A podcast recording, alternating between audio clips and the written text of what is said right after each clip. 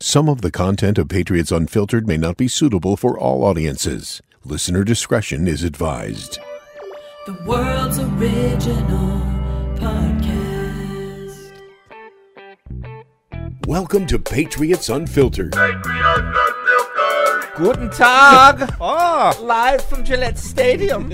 I'm not sure that's okay. Ah, that's buried deep in the show. No one will find it. Yeah. There was just as much, you know, the green and the fluorescent green and blue, and then the Tampa colors. yeah. Fred forgot what the colors were, so he just went No, with I, the Tampa colors. it's like I don't know what you would call their blue. Tampa? No, I said Tampa colors, but Uh, yeah. I, I, I'm lost now. I would rather have Mac Jones than nobody. pretty Right nice now. of you, Paul. Does Hardy play Heardle? He should play Heardle on his little uh, music show. He doesn't even play the songs. Thirty minutes to record like a Yeah, three. he raps around all the songs that are played. Yeah. Oh, so it's really fake. Oh, it's really fake. Where do you guys stand on, on the viewing venue? Stay home, chill out with the family, Yeah. or I have think- people over? I, I have no choice like a- I don't have any friends. I don't have any friends So, either. I Freddie. This is Patriots Unfiltered. Fueled by Dunkin'.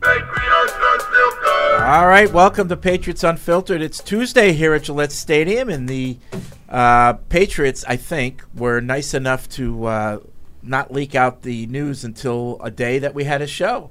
So we didn't have to have an emergency podcast. But Adam Schefter reported early this morning that the Patriots are signing Bill O'Brien to be their offensive coordinator. So I think for most Patriots fans, that's good news, right? Yeah. Evan, Evan, is clapping. clapping. Yep. You I- did it. I think that's good news. I think you know they they did their interviews, they would finish their interviews, and then they got the guy they wanted. There was no delay. Uh, assuming again this report is true, and I, I think it is. Um, good job, Patriots, for for getting the job done quickly. Yeah. Can I say one thing first before we do good job, Patriots? Sure, Deuce. Why didn't we do this last year? Like why? Like why? Well, no, you I- know, like I, I just have a brief, negative. a brief like. no, I think I think it's a good question, but I think it did come down to Bill honoring the fact that he had a year left, and he and Saban probably asked him, "Hey, can you hold off a year because he's under contract? I don't have a guy to Yeah. replace him right now. Can you, you know?" That, and that's what I just like, and I don't, I don't want to hijack this into this, but like, did, did we just burn a year because do you really didn't think want that that was the reason? Yeah, I don't. But anyway, um, Mr. Sneaky Negative. Yeah, yeah. Um, did we burn a year? Well, because it, they did, they definitely did. And to your point, so like you know, let, let's use other narratives that were out there. That was Freddie's narrative was a narrative, right? They didn't want he was it was professional courtesy, which I don't buy for a second. But anyway, another narrative was they didn't just want to be back in that situation right away. If they had hired O'Brien last year, then he would have left and they'd be right back in it. So at least now you have to wait till 24 to have a new offensive coordinator, right? Bill, Paul is in a particularly foul mood today. He really and the reason why, m- a lot of the reason why is because the Bills lost and a lot of Patriots Nope. fans are gleeful. Nope. And he hates it when Patriots fans are happy. No, I hate games like Buffalo, Cincinnati, where I have no one to root against. Yeah. I hate those games. Same thing happened last year. Because you like both those teams? I love Burrow. Oh God, I love Same. him, Everybody does. Um, and I love Josh Allen. So I hate when I'm when But- both teams have the ball and I'm rooting for both of them to score. Right, so that makes same it- thing happened with Kansas yeah, City but that- Buffalo that's last not year. why you're in a foul mood today. I'm not in a foul You- mood. I you- just got out of uh, some great training, Just a little bit. A little bit. Shoot, active shooter I, training. I, I think I think you're I got my eye on you. I think you're you don't you don't like it when Patriots fans Are revel happy. in other teams' failures. Schadenfreude. Oh no! Yeah, congratulations to the Patriots for advancing in the playoffs yet again. They got what they wanted. And there it is. well, I figured I'd give it to you. I mean, you're just going to keep talking about it. I love Cincinnati and I love Burrow. So I, I don't know where you're getting that from. Now, Buffalo, I you know, you win 100 games in a row and lose one. I don't think that means you suck. But Means you're I guess they suck. Evan says they're soft. They suck. Soft team. Soft. Okay, soft. You know, your guys on Warm your, on weather your dome station, team playing uh, in Red Buffalo. Ass McDermott, they call him. Okay. Yeah, Soft team. Okay. you know, Are they soft or does he have a red ass? both. Okay. I'm, I'm not saying that part. I'm just saying soft. you play in a blizzard and you run the ball 14 times. Soft. Well, they got behind. Doesn't matter. Soft. It does. It- No, no, don't let don't let facts get in the way. Relax. Early games when you get was behind, you have passing to throw the ball. But they were Two possessions the ball. into the game, they're down 14 points, and they didn't They're, run the they're- ball. they're- I don't know. they're passing the ball in the first quarter too. Like don't don't kid yourself. Well- they, they never ran the ball for one second. I in know, that but game. it, it's They went three and out the first two times they had the ball. you know you, you pass early maybe to set up the run, but then you fall behind, and then that screws up your plans. I mean, that it wasn't Listen, part of their plan. They picked a bad time to lay an egg. Yeah. They got completely dominated for 60 full minutes. The game wasn't as close as the score indicated. I mean, what I don't understand. Cincinnati dominated. What I yeah, what I don't understand is like how Cincinnati went in there with a banged up offensive line, and yet they dominated. because they they ran the did. ball. no, but That's not how they got the lead. if it was that easy, every team would do it. I'm just They saying threw it all over the place that to they get the were lead. they were able to protect their offense. They ran the line. ball when the game was over. when you when you play in those types of conditions, we know we know how it works. When you play in those types of conditions, the one thing that didn't have can anything have, to do with that game. no, but nothing. But, but they Uh, ran the Cincinnati- ball. But it's Quiet. not. It's not that. Cincinnati threw the ball up and down the field the whole first half, got a double, Okay. a two-score lead, and then they ran the ball and grinded out the But- clock but- at the end of the but game. when they ran it was the- total domination when they ran by the, the, Bengals. Well, yeah, and when they ran the ball, they ran it. It seemed like for six yards a pop. It's like, you know, you can run the ball, but the other team can stop you too. And the we thought that the Bills had that advantage up front, and they didn't. They just got dominated. Correct. Like I don't understand why. well, so they because Cincinnati's good. w- once they got some injuries up front, Buffalo their front completely fell off. And in this game, I think a, a guy that was underrated was Daquan Jones, who was inactive, kind of a game day scratch, if you will, because of an injury. And he's their nose tackle, right? He's their big nose tackle in the middle of that line. So they didn't have Daquan Jones, kind of a sneaky miss. And then obviously, since Von Miller went down for them, they really didn't have any edge rush presence at all. You know, guys like Greg Rousseau, Boogie Basham, they just didn't bring it. Like All right. Von could. Um, we kind of got off a little bit of a sidetrack there. uh, So Bill about- O'Brien. A well, you know, let, let's get back to the uh, top of the news. Bill O'Brien coming here. I think everyone here agree that yay or, or no. Yay. For Yeah. sure. Evan looked Okay. so cheery walking in this morning. Yeah. Very happy. Paul, you're not you're not no, sold. it's fine. I Oh, love Billy O'Brien. okay. You guys know that. I would say too, just to add, Fred, um, Albert Breer tweeted out um, about eleven fifteen that Not as excited about this part. they're going to interview Adrian Klemm again as well. So potentially he could be an mean for O-line? O line. Well, you had a question that you posed on Twitter, Paul. Will they allow Bill O'Brien to hire his own Is this his offensive guy? staff? Is this, Yeah. in other words, is Yeah. Adrian Klemm his guy? Yeah. Could be. Yeah. Yeah.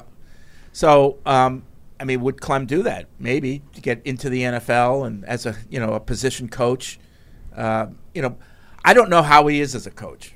I mean, he wasn't that good of a player. Klemm, yeah. he, he wasn't great in Pittsburgh, but in uh, Oregon, he's been. They've had a really good O line their last couple of years. But I think to to Mike's point, not, not to be sneaky negative like like Deuce over here about this, but not only did we just waste a, a year, I would also say that can we do away with this thinking that they always have to think outside the box. Like sometimes the most obvious thing is the right thing to do. Hiring Bill O'Brien was the right thing to do. Occam's razor. A- and you don't have to reinvent the wheel. We don't have to have a year of Matt Patricia calling offensive plays because may oh maybe it will work out. Like no, like can we just get people that are should be where they are, have titles. Like I, I'm done with all this Im- ambiguity with the coaching staff with the titles. And now that they got Bill O'Brien and hopefully fill in the rest of the coaching staff with guys like Adrian Klemm, who you can kind of talk about his background and maybe it's been so-so in the NFL, but at least he's an offensive lineman who is an offensive line coach and has experience coaching that position group.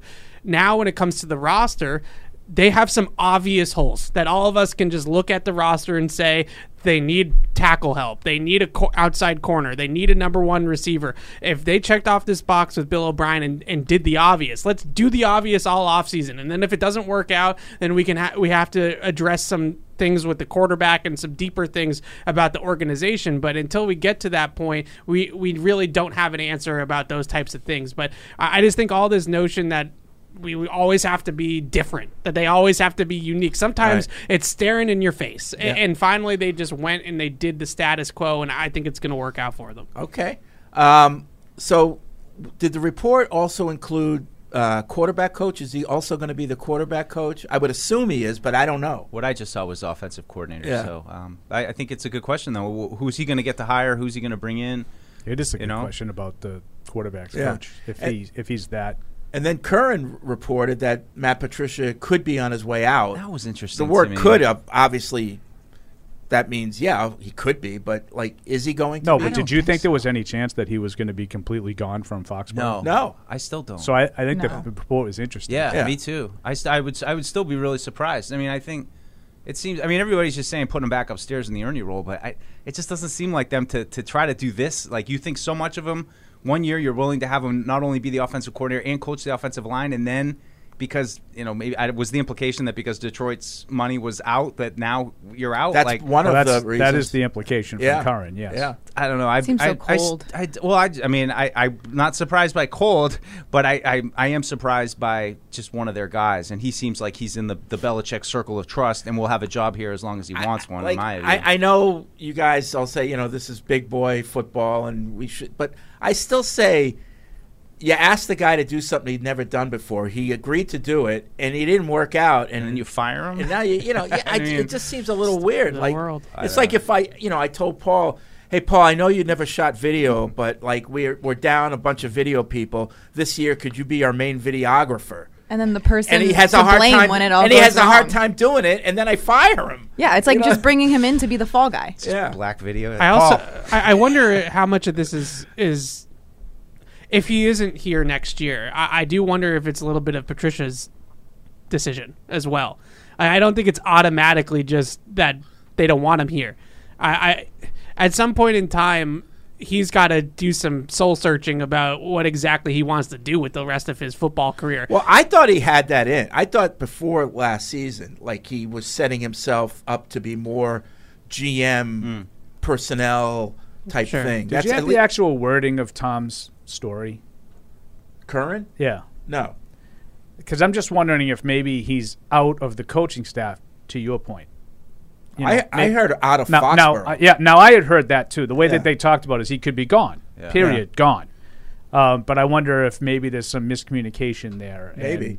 There, you know, he's gone from the coaching staff, but maybe not necessarily yeah, gone and from to the me that would make the most sense. Like go back to what what you were building Go from before last year, because he was, you know, he was actually hiring people and scouting and, you know, uh, putting in place new systems and and platforms and, you know, he was doing a lot of stuff on that side of the organization, and I, t- to me, it made sense. Like after his experience in Detroit, like I don't need this.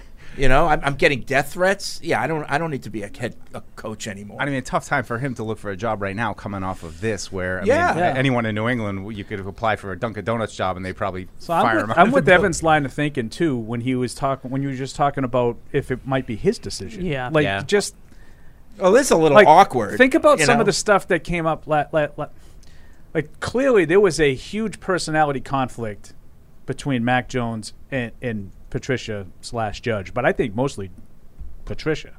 And you just wonder if maybe he looks at it and says, "You know what? I don't need to be around with this guy. I just, you know, I, I had an, I don't need this. I, I, I don't even want to be on the defensive side of the ball with him as long as he's. I, I, I don't know. I'm Go back to Rockets. completely speculating. Yeah. But I, I, just when wonder Evan if he wants that- to be in football because he had. You mentioned the death threats and some of the things he heard from Detroit. I, I like to think that it wasn't quite the same last year, but certainly based off of my Twitter It wasn't. replies, it mm-hmm. wasn't. It wasn't the same got year. He was getting faked, right. by one person, but it, no, it got One nasty radio here. It, it gets got nasty. nasty. And, and if you're him, I being out of the the public limelight Yeah, take for, a breath. for a year might not be the worst thing. Did you It's ever read not any of just- those Alabama message boards about Billy O'Brien? I know. Yeah. But was not- That's nasty. It's not even just Patricia here. It's like he dealt with that in Detroit too. If I was Right. going years and years of just being a public target and I had the money he has and was able to take care of my family, like bye. You would never see Well, me Well that's like again. Right. 2021. He was he wasn't in the spotlight. He was up top. We never saw him. He never talked. But I to feel us. like even if he's you in that role next year, just if he's in the coach's booth Yeah. next year, they're still going to get a camera on him. Oh, they're yeah. still going to talk about how last year Patricia ran the offense and this year it's Bill O'Brien and the whole transition. And like he's still going to be a name that's brought up consistently in coverage of the team. Yeah. And, and I wonder if, you just look at it from his perspective, maybe he feels better just resetting. Taking Yeah. a year off, I have the money from the, the Lions contract that- in the bank account, and, and let's figure out in 2024 do I want to coach? Do I want to be in the front office? Do I want to be in the NFL? Uh, Right. I, I mean, he's got degrees in, in all sorts of things, right? So I, I don't know. It's just And then it's a tough gig. The other uh, note that came out regarding Gerard Mayo Yeah. is that he was involved in these. He was in on the interviews. interviews with Bill. Yeah, and we were wondering about that last week. Would he? Yep. You know, be in, and sure. Well, not sure enough, but the report says that he was, and I think that makes sense if he's going to you know take on a bigger role here and more toward head coach, and Bill's going to open up his world to him.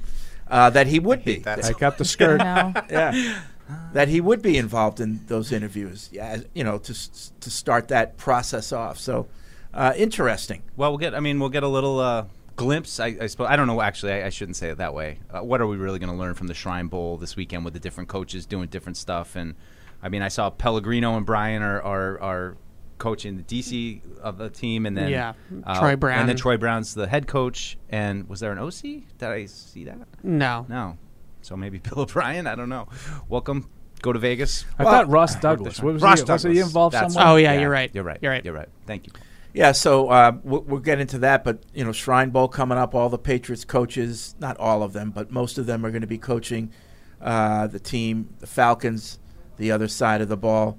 Um, so we'll have a big crew out there covering that. Uh, Catch twenty two next week from uh, the Shrine Bowl, so that'll be really fun. So much Vegas. Vegas. Yeah, a lot of Vegas. Three times. Three Vegas and then Vegas next year too. Yeah. Vegas, Vegas. Yep.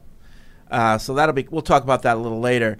Uh, so the Mayo thing that was. I thought that was interesting. Um, Klemm now, maybe O line. Uh, I'm. I think they should just go ahead and name Steve Belichick the DC. Yeah, You know, just think just, about that. just go ahead and do that. You know, now the thing I worry about if these reports are true that he wasn't good at presenting the game plan. That was Gerard's, you know, role. I wonder about that. If that maybe was just a okay, he's a little bit better. Let's give him that. and Let's do Steve play calling, and just because they wanted them both involved, and now that Mayo's over, they're comfortable. You know, giving Steve the whole thing. I don't know. Yeah. but Are I think gonna I think they should name a defensive coordinator. yeah, I mean, I I would, are there are there going to be any additional defensive coaches hired too? You know, or or is there maybe some rejiggering going on? Do they move Demarcus Covington into a linebacker coaching role to kind of start to round out his experience a little bit? Right. Um, we're also focused on the offensive side of the ball. I mean, I'd be I'd be down with that. I'd just be curious if you know if you lose Mayo, do you now have a linebackers coach? Do you need somebody to, to kind of take over that? Yeah. Um, Yeah. another another piece of the pie they might have to put together. Yeah. So we're starting to, you know, at least they did the right thing right away. There was no, like uh, Evan said, ambiguity. There wasn't any delay. They just got it done. They finished their interviews and they made the, or they didn't make the announcement. I should, but it's out there. Yeah. You know, it happened. Well, if I, and then when, when Evan was saying that too, I, I personally was just you know thinking of the 21 draft where it was like you didn't really feel the need to jump all around the board. You just kind of took the guys that made sense from programs you trusted, and sometimes those easy moves are the Yep. ones that, that work out the best. You know, so hopefully it's a sign. You know, how much input is Bill O'Brien going to have? Do they, you know, say to him, "Hey, we got this 14th overall pick. What do you think?" Um, you know, how much input is he going to have on that in terms of you know what does this offense need for you to properly execute what you have? I mean, I've seen a lot of numbers going around with you know Hopkins and the impact that he clearly had in in Houston. It's hard to look past him with with how much success he had under O'Brien. But I do wonder, you know, I mean, as getting into the draft and starting to look at tackles and receivers, you know, is that you know something that might be a, a debate that, that Bill Bill O'Brien might have some input in as to as to what he thinks he needs on this offense. I think it definitely trickles down to the the draft, and that was sort of my point of bringing up the roster construction. Is at, this point, uh, my whole thing with the draft this year is going to be brand names. I, I, I don't need Chattanooga, okay, and it's no no offense to Cole Strange, but I, I don't need guys from It's these another lineman programs. from another one of the linemen from there coming out. I saw. Right, I don't need these pro, you know, i- i- the South Dakota State and Houston and Baylor, which I, I know is a Wait a power minute. five Sebastian school. Vollmer came from Houston. Ah, don't care. Marcus Jones. Go to All Marcus right. Jones. You're all Espe- pro. Yeah. Especially when you have a 14th overall pick in the draft. That's a pick that's not just, oh, we think that this guy's going to be able to come in and play a role. Like, that's a Right. pick that should be a pillar uh, of the rebuild, a guy that is really going to come in and change something about your offense or your defense for the better and be a, an all pro, Pro Bowler caliber player. I, I just. I think that you can stomach it when we get to the draft and they pick somebody like Cole Strange, right? And you're why do we have to do these outside the box things? Like, why do we have to, you know, instead of going up and, and, drafting Zion Johnson or Tyler Smith, who had a great year for Dallas, like, and these guys that everybody else looks at and says these are the guys that are going to be drafted at the top at that position, they have to beat by their own drum. I, and I think in this case, with the draft and with free agency and the whole approach, let's just go about it one year where we actually just stick to the status quo and see where that gets us because this other direction, especially in the draft, has not exactly produced great Like a couple years ago, they you know two Alabama guys and two uh, right? And look, know, and that's probably been their best draft in the last ten years. Yep. So, you know, the question is, what influence does a guy like Matt Groh have, and a guy like Eliot Wolf have, and what is their philosophy? You know, um, is that the reason why two years ago they drafted the way they did? And I don't know, but it seemed like they did that, and then, you know, back last year's draft, they went back to like taking shots a little bit. Yeah. you know, Yeah, small school guys. yeah. I think for me, what I'm, um what I'm wondering about, um, you know, is, is how has Bill O'Brien evolved as a, as a football guy since he was here? I know, you know, when he was here, some of it was circumstantial with He's the had a journey with the since he two left tight here. ends. Yeah, I mean Penn State and you know with the two tight ends and, and the and the go fast, the one word play call. That was kind of the thing in that little area, right? Like 2011, 2012, when they were really productive on offense. You know, is that something that still intrigues him with the tight ends, or you know, he's been around now. He's been in the college game. He's been influenced by all the you know different things that have been coming up over the last ten years in the game. How much of those things going to be part of what he wants to do here? You know, is it is it going to look like what it looked like when he was I here mean, last time, or is compared it to like Penn, new? Penn State and the Texans, uh, Alabama must have been like a vacation for him. You know, where you go in, the program's set. You don't have to worry. None of the problems are your problems. Similar to here, You got the best players. That Wow. must have been like child's play compared to trying to rebuild Penn State and, and the Texans. Oh, yeah. you know. I will say this though about Alabama's offense last year. They their pipeline of skill players went dry last year. Uh, they scored points. but they, but uh, my point is, is in terms of like NFL prospects at receiver, it, it, this was not. that's- yeah, but he's DeVonta Smith and Jalen. Yeah. No, no, no. I'm Yeah. not saying I'm not blaming him for it. I'm just saying some of the inconsistencies of their offense last year, the personnel was not as good. If you go back to the year before when they were in the national championship game and they got Jameson Williams and they got all these playmakers out there, their offense was terrific. But but you So- say that, but like the games they lost, they scored like forty five points. No, they scored a lot of Yeah. points, but Evan's right. They didn't have the same caliber of skill guys. But they to still go with- scored. Right, but he also was under a lot of heat. Yeah. Right. Oh, I, yeah. that, that, that's the reason Unfairly. why I brought. Unfairly, though. Well, It- it I was mean, the I- I- defense's fault. I haven't It watched the all the games. defense's you know, I mean, I watched the game that they lost in overtime. That was To 30 Tennessee. incredible. 31 30, they lost to LSU, but, you know, 23 points in regulation is a bad game in college. Yeah. you know, for for LSU. Yeah, I mean for Alabama and LSU. I, I agree with Evan. Like, like they had so many great receivers, and this is not like I, I. You want to talk about unfair? I, I've heard him get ripped for not having any answers in the national championship game two years ago against Georgia. So they went into that game after having, and forgive me if I'm missing the order, but I think Metchie tore his ACL in the SEC championship game Yes. and Williams in the national championship game. like a okay? quarter in, yeah. So you you go into the biggest games of the year without your two most important offensive players along, you know, other than Bryce Young. And that's the coordinator's fault for not being able to adjust on the fly in that national championship game without mm. Now your two best players on the outside. They had a bunch of young guys and I, I don't Evan's right. Those guys yes, they're Alabama players, but they're not of the level Yeah. of their predecessors, and Right. it took some time for them to sort of grow into the role. Now they have a running back who's dynamic as hell. Um, Uh, yeah, Gibbs. If you watch their offense, they kind of built the offense through the running back. It, Right. it was really very similar to what the Patriots did last year with Rhamondre. And unfortunately, just like the Patriots found out, when you build the offense through running back in today's day and age, you you just it's not it's not the the competitiveness that you need on that side of the ball to be a national champion, com, you know, type of contender. But I, I just know that there's going to be a lot of Patriots fans out there that are going to read these Alabama messages boards, or Alabama fans are going to come through the woodwork and say it wasn't all that great here last year. Uh, but the reality is, is that they they really did not have.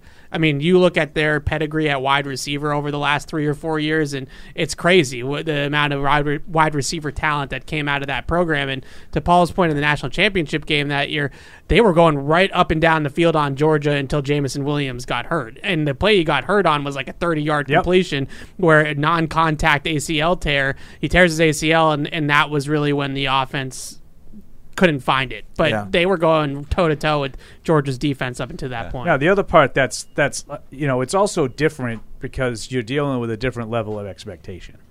So like they're, they're like when you're Alabama, you're expecting to score 45 points And- every and game, not lose a game. You know, but if you lose, you lose. But you're expected to score that. um, You know, like you're not expecting to ever punt. So you're dealing with a, a much different level. So the criticism you're getting, that's where I would say it's unfair. Like, don't say, "Oh, wow, these guys at Alabama," and they couldn't. They couldn't wait to get rid of them. They couldn't wait to get rid of them.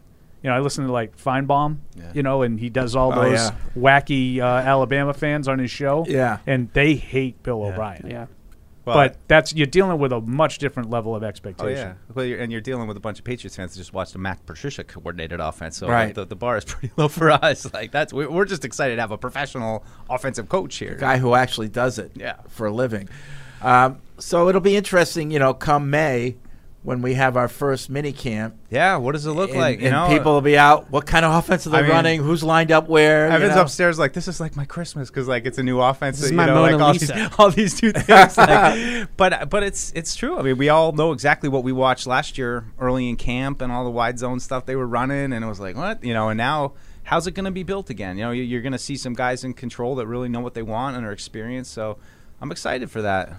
Uh, and of course, this paves the way for Tom Brady coming back. Oh, stop it. Uh, You're not the first one people to throw it out actually there. think that's going to happen. I saw some of his I- I- quotes It's from. pretty rabid on Twitter right Yeah, now. Yeah, there's no way. I, I I feel like he might retire. I, I, I haven't really felt like that until I saw. Well, the he quotes snapped from at Jim, Jim Gray. Gray. Yeah, That That was was so buddy. staged. Oh, you that think was so? so I agree with staged. that. Yeah. Oh, Did yeah. you just ask?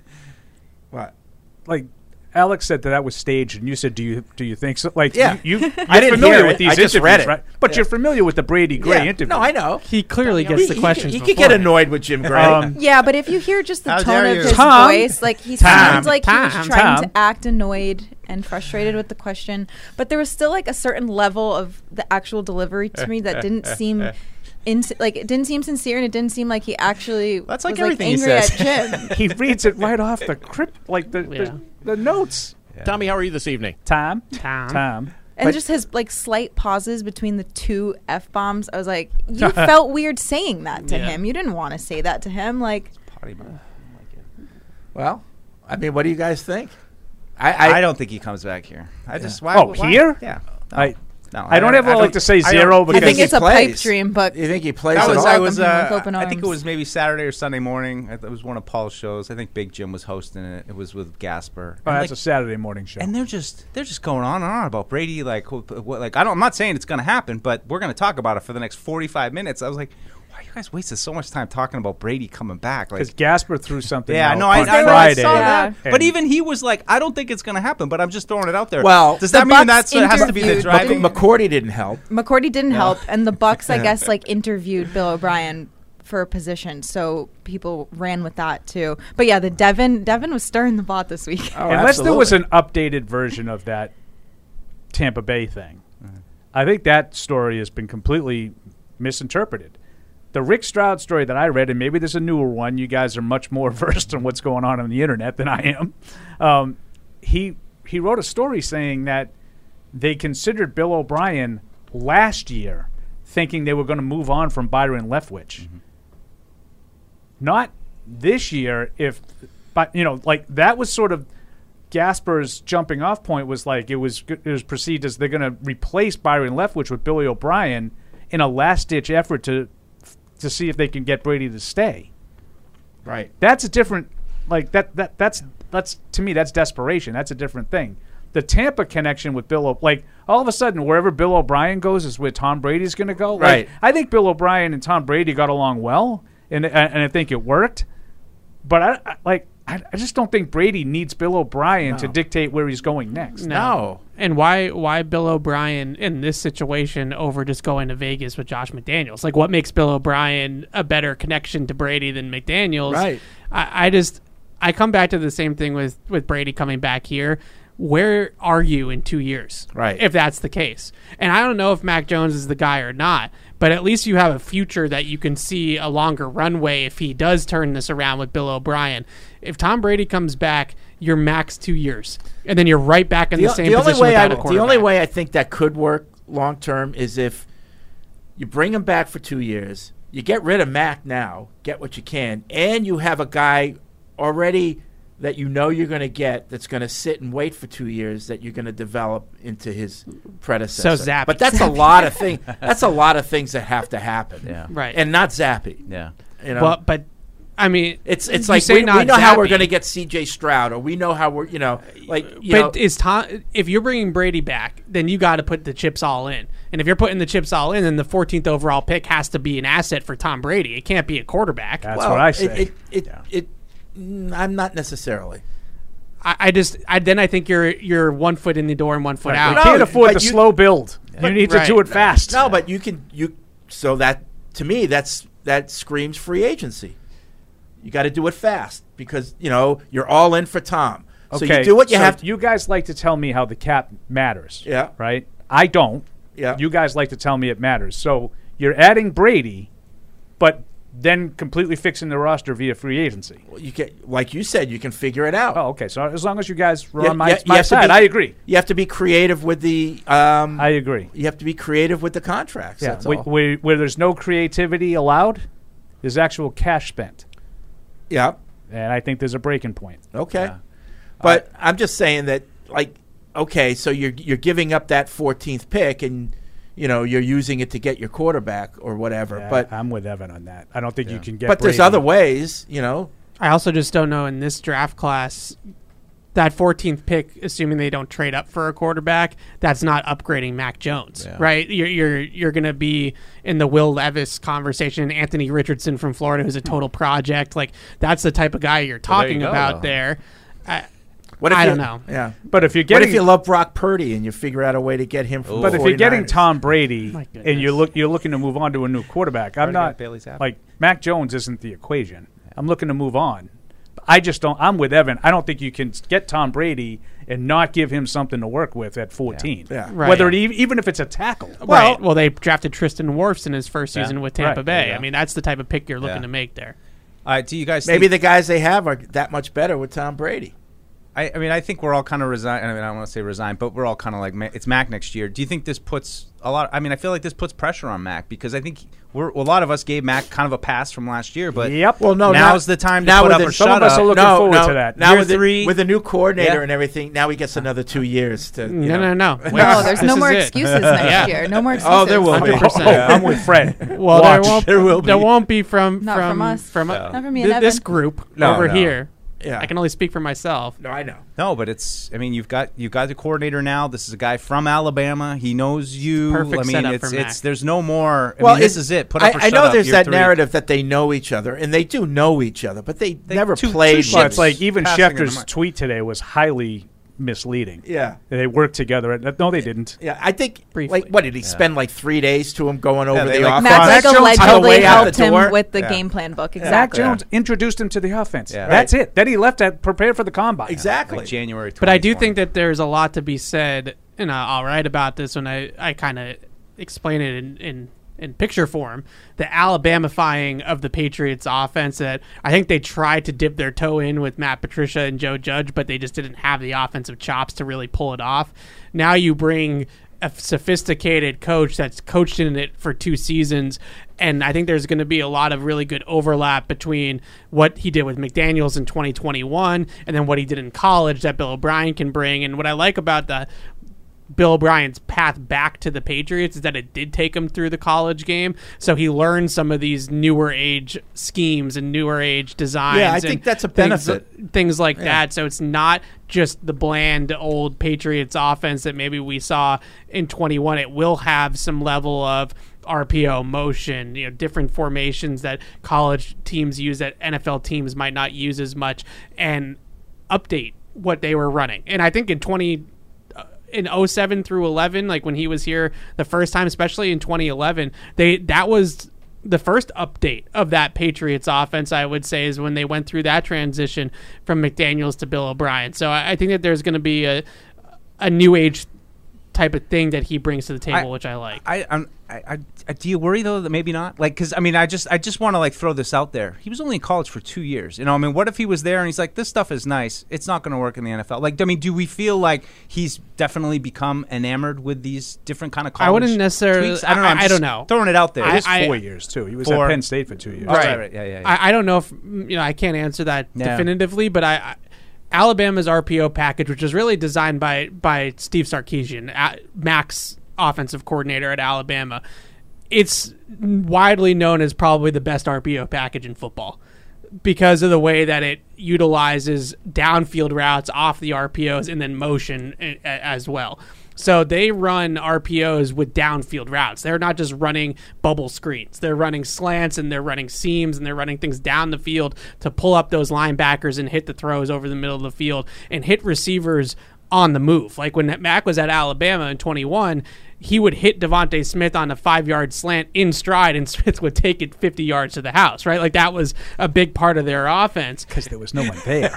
and the scheming and the ability to pull guys out of passing lanes and things like that is it's really well known as probably the best and most sophisticated RPO package in any level of football. So I can't just imagine that they're going to get here, Mac's been on board with it, and then to be like, "But you know what? I know. We're not doing well, it. I, and I think this is where it's it's interesting because I mean you lost your mind when Bill Belichick gave the answer about RPOs and what he thought they were. And That was rough. so I mean, what if that's Bill with Bill O'Brien and saying that's that's nice, but that's not what we're going to do. You know, like I just Yeah. I'm wondering where the where the wiggle room's going to be for is it Bill O'Brien? Man, we done screwed up last year, man. Come fix everything. It's all on you. Or is it, you know, still Bill Belichick kind of all Fair- right, but we fair want it this way, you know? I, I just I wonder. It's it's both ways. Fair Yeah. questions both the, ways. the run game is going to be interesting. That's the most interesting thing to me because he had Deshaun before that, and then he had Bryce Young. So he had two mobile quarterbacks. And you, I, I watched a ton of Alabama tape over the last week because I kind of had an inkling that this was going to happen, as we all did.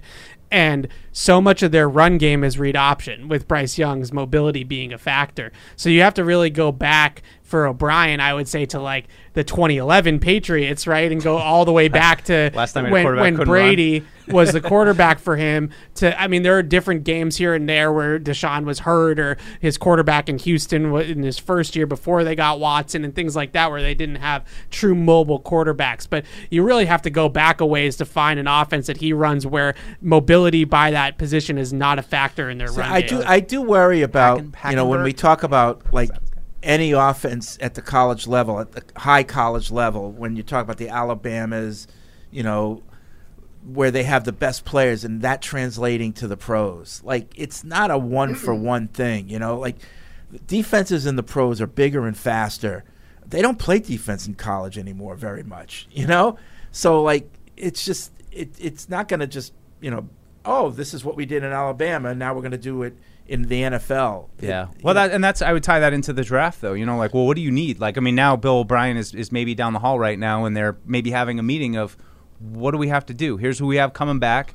You know, how do you feel about Jakobi Meyers? Or, you know, what's his impression of him? Should we, you know, uh, those meetings are what what I'm curious. How and are they here's our plot the schedule by the way here's our opponents here's the guys that can be problems in in certain games you know how do we as an offense uh, combat that So we threw out, you know, the the Brady thing. That that is sort of the sensational ain't gonna happen lies. Yeah, I, I think we all agree it's not going to happen. The other internet sensation is the betting odds on Lamar Jackson and the Patriots having the best betting odds, other than him returning to Ba- Baltimore. yeah So, given There's all the stuff that we just talked about with the offense and you know, sort of Bryce Young and having mobility, and you know, I I go back to Billy O's time in Houston with Deshaun Watson. Like maybe you know, I think Evan and I have been lockstep on Lamar Jackson's a great talent. But what do you need to do to sort of transform your offense to fit him? But well, it's maybe not- it's not as big a transformation if you bring in a guy like Billy O, who has a background with dealing with that kind of a passer. and it may not be as big a transformation as it was when he first came into the league because he's a better passer now He is a better passer, but I, I just I don't I don't dismiss things as out of hand as easily. Now, you want to talk about a, a difficult, you know, bunch of hoops to, you know, jump through. You, you have two hundred plus million in guaranteed money. You have probably two first round picks You know, I mean, that's what it would be if they franchised them minimum. Exclusive And They can tag, always yeah. use a different kind of trade. You know, they don't have to. You know, take. But I mean, it cost them three first rounders to Cleveland point. to get Watson, Yeah. and Watson hadn't played in a whole year. Yeah, I don't think. I, to me, that's Highly unlikely, it's, but it's not on the Tom Brady level, but it's it's up there. It's highly unlikely, but I just, you know, given all the stuff that Evan just talked about with the offensive scheme and the ability of the quarterback to sort of make the defense respect the possibility of a run.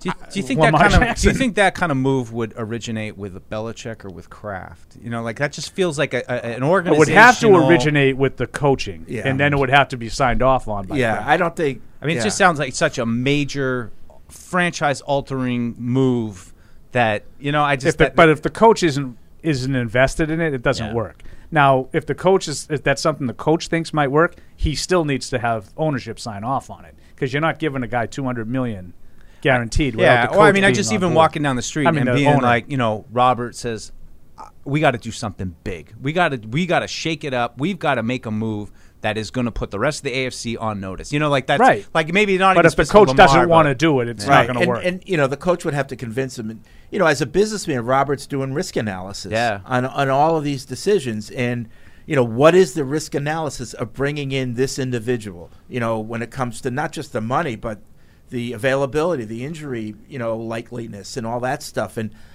boy, I, it would take a lot of convincing, I think, for Bill to convince Robert to do that. I I, I Yeah. don't see that happening. I just I look at the Bill O'Brien hire, and I know that every station under the sun's going to link it to Tom Brady and link it to all these other quarterbacks. I, I ultimately think that this is about make it or break it year three with Mac Jones. We got him his guy or a guy that he's familiar with that's coming from his offense at in college, and let's see what we have. We can have all these conversations. I think next offseason if it doesn't look any better or really doesn't make that big of a jump, especially if it looks like let's say it looks exactly like it did his rookie year, and we say, well, that's a ceiling then, right? Like that's as good as we're going to get with Mac Jones. Then we start having these conversations of bringing in these veteran, you know, franchise stud quarterbacks. I think right now this hire is let's see if Billy can fix Mac Jones, and, and if I mean, he I think can't, that's then let's yeah. clearly, you know, if, if it's like, what do we say? You know, less than one percent for Brady and maybe five percent for Ja- the rest of it is that. right. Yep. You know, the ninety-four and a half percent is fix Mac Jones. I know it's just not the it's not the sexier topic, right? No, so that's, that's- why people that's are likely going to talk about happen. it. But it's way to me, it's way more important to discuss what what are the next steps now for Mac Yeah. Jones in the offense than talking about bringing back is Tom Brady now back in Yeah. play. I, I, I just That's why I like what you said about if he played like he did as a rookie, that's a ceiling. And I think that that's you know it's, it's probably a conversation we'll have all summer of you know what are you expecting from Mac? What does he need to do for you to say let's pick up that that fifth year option next offseason? You know how I like to give you the uh, the reaction before it happens. So if that happens, I agree with Evan. Like the way Evan explained it was it was Yeah. how I would feel. Yeah. But you guys know that I'm sort of Yeah. not sold on Yeah. Mac Jones. I think the the outcry would be, well, yeah, they got him back to ba- like he was below baseline. They got him back to where he was. Now let's see Yeah. with second year if he can make the you I know. And have all of a s- sudden, I would have some pushback on that. all of a sudden you're into year four now, Right. and you may or may not have, probably didn't Yeah. pick up the fifth year option, and you have to figure out what's going. He'd still be cheap. Fourth year would be cheap. The fifth year would not. Yeah. But Yeah, it's but I mean it's still it's year three now, and he's had three years. And, and as much as this year was a flush it down the toilet year, he he must have learned some stuff. I mean, he he had a year of NFL experience. This you know certainly dealing with an injury. I think for one of the first times in his career, something that kind of adversity has has changed. But I, I mean, I got I think the bar is pretty high. I think it's pretty high for him next year, and I mean it'll only get higher as they make more moves that will, you know, inspire people to say, all right, well, you just signed this good left tackle. You drafted this left tackle. You drafted this, you know, really great weapon that's, you know, explosive. And, you know, those things I feel like are, are going to also build some pressure on Mac. I mean, it's a big year for him. I, I hope that Bill O'Brien. One of the best things I like about him from so many levels is that I, I don't think that this is a yes man. Like I, I think Bill O'Brien's got He's a not. backbone and he's going to st- stand up for himself, both with the quarterback, like the, the little hissy fits that we saw last year from Mac Jones. That's not going to happen anymore under this Well, coach. it might, but you're going to have a fight. Right. Have- Which- right, which Everyone's could. seen the video today of Bill O'Brien and Tom and Brady, going, at it on the sideline. Right, but also from an org, you know, a personnel standpoint, if you're Bill O'Brien and you had the deficiencies the Alabama offense had last year at the receiver position. And then after you traded DeAndre Hopkins in Houston, your offense went to crap too. In Houston, that number one receiver and that big time playmaker, I, I'm hoping that he's one of the guys that's in the room banging the table for it, saying, Bill, if I'm going to get us to where you want me to get us, I need one of these guys on the team. And I think in that offense and with this quarterback, getting a guy that can turn that eight yard pass when he hits him in stride into that big explosive play, or they can use him in motion, they can use him in the RPO package like that ball carrier, I think is just as important as an outside receiver when you have a quarterback like Mac Jones. That's the type of guy he had with DeVonta Smith, right? In Alabama, was somebody that could really get open quickly and create with the football in his hands at that level. That's the type of guy I'm looking at now for them to, to go out and get. I would love DeAndre Hopkins too. I love Tee Higgins also, but somebody like that I think is really what would thrive with both the quarterback and in the It'd be funny if Billy O goes to Belichick and listen, we gotta have this guy. We gotta have the number one guy. There's all the things that Evan just said. Great, let's go for DeAndre Hopkins.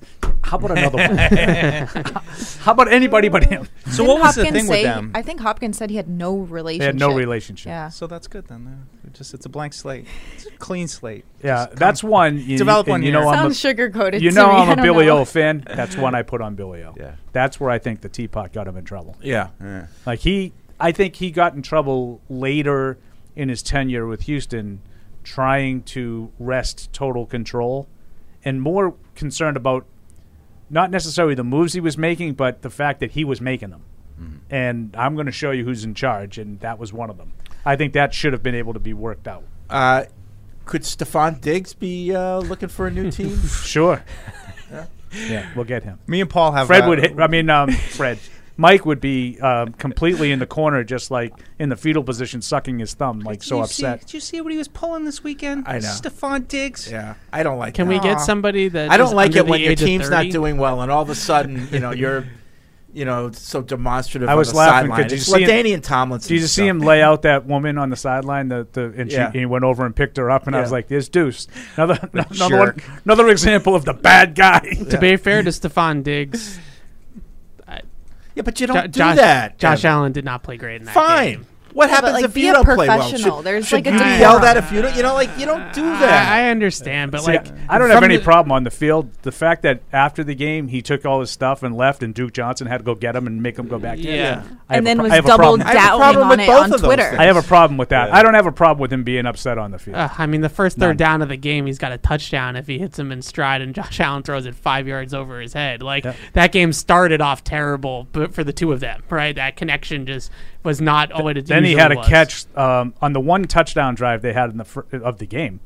Um, he caught a little hook or hitch, and it was low, and he caught the ball. And he was like, like, Yeah. well, get the ball out. Get Right. The ball. Like they clear. I mean, Allen was terrible in the game. I mean, Yeah. like sometimes it happens, I but you know, like for Diggs, I get it. Do I want him to like? If I was the coach, would I say? That's what I want. No, I don't want him. A little composure take the here. good with but the bad, you I know? get it. Yeah. I don't That's mind him going over to Josh. Allen and That's where you're like at. Josh, you, you know, like just talking to him. But when you're doing it for everyone to see, Showing him up it, little bit. yeah, you're Yeah. showing him up and you're making it. You know, I'm playing well. He's not. And he's got he's got that wide receiver diva Yeah. thing They that's just like they Yeah. all do.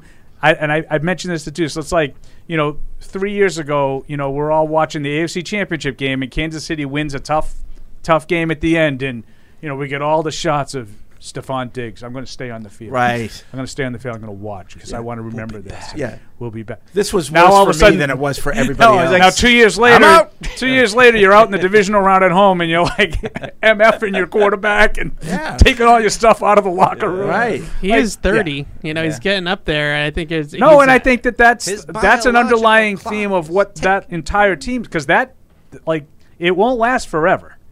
No, Like you have a lot of talent, but if you don't find a way to win, they thought they were going to be the Patriots. They're I- never going to be the Patriots. this was their window uh, from a just a bold statement there. Age they're they're never going to go to the Super Bowl nine times in twenty years. Because that Josh would. Allen extension kicks in next year, that big money quarterback extension next year. Diggs is 30, Poyer, Hyde. Those guys are getting up there. They're either going to win or they're not. It's not going to have anything to do with the cap. You got to Let's put it that evolve. way. I uh, I think a couple things I took away from this weekend though was the value of, of when we talk plenty about the value of having a guy. Um, but the value of having those second and third level guys that that, that come through in the clutch for Of you, you know, it- and I- important. I think that was one of the things with Buffalo. I mean, we talked plenty about it. I, just I'm how, actually on lockstep with Evan. That game to me came down to Josh Allen just did not play. Oh yeah, no, no, I'm just saying generally from the whole weekend, like just you know, I thought like Dallas, you know, once they lost Pollard, it's it's you just we spend so much time focusing on trying to get that one guy, and it's I think sometimes you forget that that you really do to be one of those special teams. You need you need guys who can you know step up in the clutch. It doesn't ha- they don't have to come out you know and have a hundred catch season, but in the but when we get into the playoffs, these are guys you know that step up and make those. I big thought catches, Buffalo had you know? actually a few of those guys. I thought Beasley, you know, made Beasley, uh, yeah. two or three catches. I thought Shakir, um, you know, made two or three catches. It's weird that these the, guys the step problem up. It's was McKenzie and Josh Allen didn't make the throws. Yeah, He I- didn't do what he normally does. if I'm a if I'm a Patriots fan, I know we're all reveling in the Bills' misery right now, but if I'm a Patriots fan, the one thing that I would be a little bit concerned about is if they identify some of the holes that they have on that roster, and let's say I I do think that they need another another guy. It doesn't need to be on Stefon Diggs' level, but Gabe Davis was supposed to be their number two receiver, and Did it, not make the it jump. didn't make the jump. So if they go out and they get somebody that's a more proven number two guy to Stefon Diggs, because if you look at their skill position group outside of Diggs compared to Burrow or what Mahomes is working with or what some of the other guys are working with that are still in it, it's not as good. It's not as good as what Philly has around Jalen Hurts. He or had what a big Purdy drop has. too. Gabe Davis in that game. Yeah, I mean, I would say, and that, that's a, a great point. I, I'd also just, I think the biggest thing for me with Josh Allen is just like, how do we get him to not put it all on himself? You know, I don't think anybody was really surprised here that the Buffalo lost. I, I was a little surprised that they were in a hole as quick as they were, and that they didn't push back a little bit more than I thought they would. But you know, I just, I, I, I, I think that they probably will. I think get a Super Bowl at some point when he'll play out of No, his mind won't. for three or four games, No, and, and it'll no. and it'll be perfect. But it's hard to see them sustaining that year after year. I mean, they'll always be kind of in the mix, but when it's so heavily dependent on him and how he plays It's on just that particular build. Day, pressure's just and injuries, build and, and you know, build it's, I and actually, I, I think Buffalo's pretty good. I don't think it's overly dependent. I mean, I think I don't think it's any more dependent on him than any any other team that has a great quarterback. Uh, I I just think he picked a bad day, and the defense was abysmal. Now, They're, if- not, if- they're not good in bad weather. okay, It's a factor. uh, if if you want to look at it like in, in terms of like what you guys talk about with the cap and, and if that's relevant How did they, I they- become they, a- the they ca- the lost cap they guy? lost a lot of starters understand. on defense Start and the defense Miguel. went in the toilet now I personally Never. think it's there are other things involved and I'll tell you one thing that would really worry me if I were a Bills fan the fact that Allen doesn't think he needs surgery and is just going to re- like he wasn't the same after he hurt that elbow. And if there's nothing quote unquote really wrong, he says he admitted that he, he started throwing the ball differently. I would worry about that elbow long term. Hmm. I would just worry also about the coaching, honestly, because I don't know enough about these are two playoff sequences in a row where Sean McDermott and Leslie Frazier have gotten out coached on their side of the ball. They're defensive coaches. That's their background. Patrick Mahomes put up what 45 points to knock them out last year, and then they had no answers for Joe Burrow and the Bengals this year. So I, I think offensively, Dorsey grows into that role for them as an offensive coordinator, but defensively, those are those are their guys, and they're two veteran coaches that have been around the block, and they keep on getting beat by better quarterbacks. Yeah, I mean, I, I do think that some of that had to do with the personnel that they were missing, but it's fact. They got dominated uh, on their defense. Got dominated two years in a row. Thoroughly. All right, uh, let's turn it over to the listeners. 855 PATS 500 is the Ace Ticket Hotline web radio at patriots.com. We have some people patiently holding on. We just leave them because we're going to the calls. Yeah, Deuce is just leaving. Rude. He's just walking out. This guy Rude. Uh, Patty's in Agawam. What's up, Patty? Stay behind the velvet ropes. in his Christmas sweater. What's up, everyone? Hey. Uh, so I'll save my Josh Allen rant for uh, for Thursday. I don't hate Allen or the Bills, you know, as much as the other two teams in the division. But uh, just going off this Billy O'Brien news, uh, I'm happy. I'm like, you know, I'm interested to see what they're going to do as far as like filling in the rest of the holes of their coaching staff. But um, this is something that Marine Corps Matt, I think, can speak on as, as well as I can. But um, I'm going to sort of correlate Bill and Bill O'Brien to, to boot camp. Now, when you're at boot camp, your senior drill instructor is like mom, right? And you don't want to piss mom off. And that's Bill Belichick. But you have that one guy, that one other drill instructor, because you usually have like three or four. That that's daddy, and you don't. If, if you get dad mad, forget it. You're done. Like dad's gonna freaking work you to the ground. So I, I can't see like Mac having the sort of outbursts that he has this year, that he did have this past year, and um, I mean this year there's there's gonna be no excuses. You know, this this is it. This is the guy that that should. We'll see. Bring the best. out We'll see if there's no And- excuses. You know, like if they don't bring in a number one wide receiver and tackle still looks like a mess, there'll be excuses.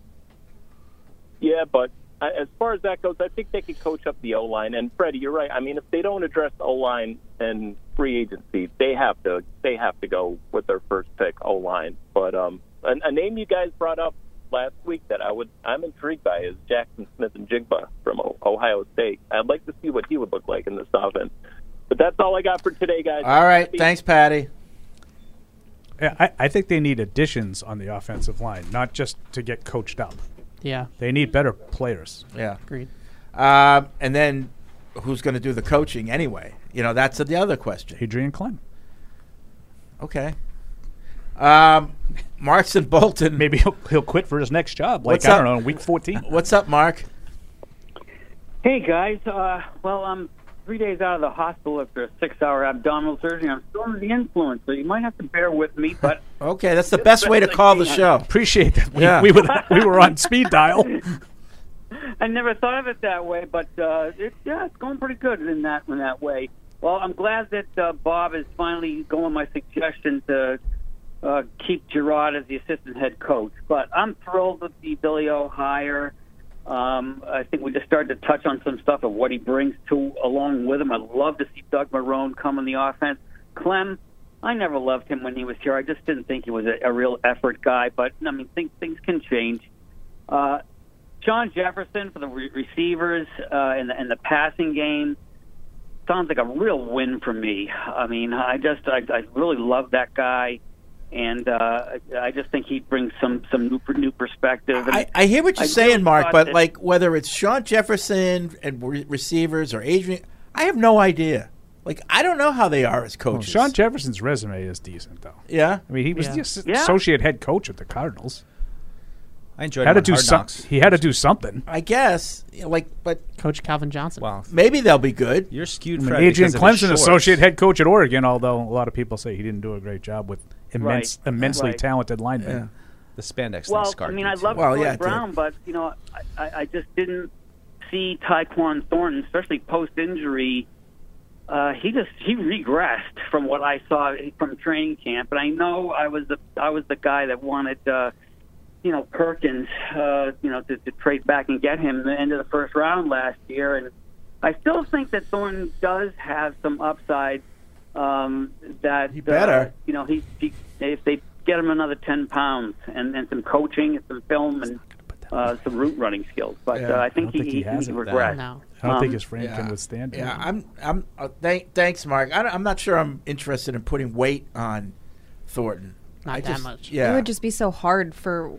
Would it be worth it for how hard it would be? Would it slow him down? Yeah. I just his frame is so. You see it a lot with like those big, tall, small. lanky Yeah, I just want to see too. him You- run better routes, and get open, But that's like and catch the ball. that's back to my initial rant on this whole thing is Ta- Tyquan Thornton was was at that spot, and I know people say, "Oh, people were going to pick him and they were going to trade up for him and whatnot." I'm sorry, that was not a consensus pick at 50th overall. It wasn't.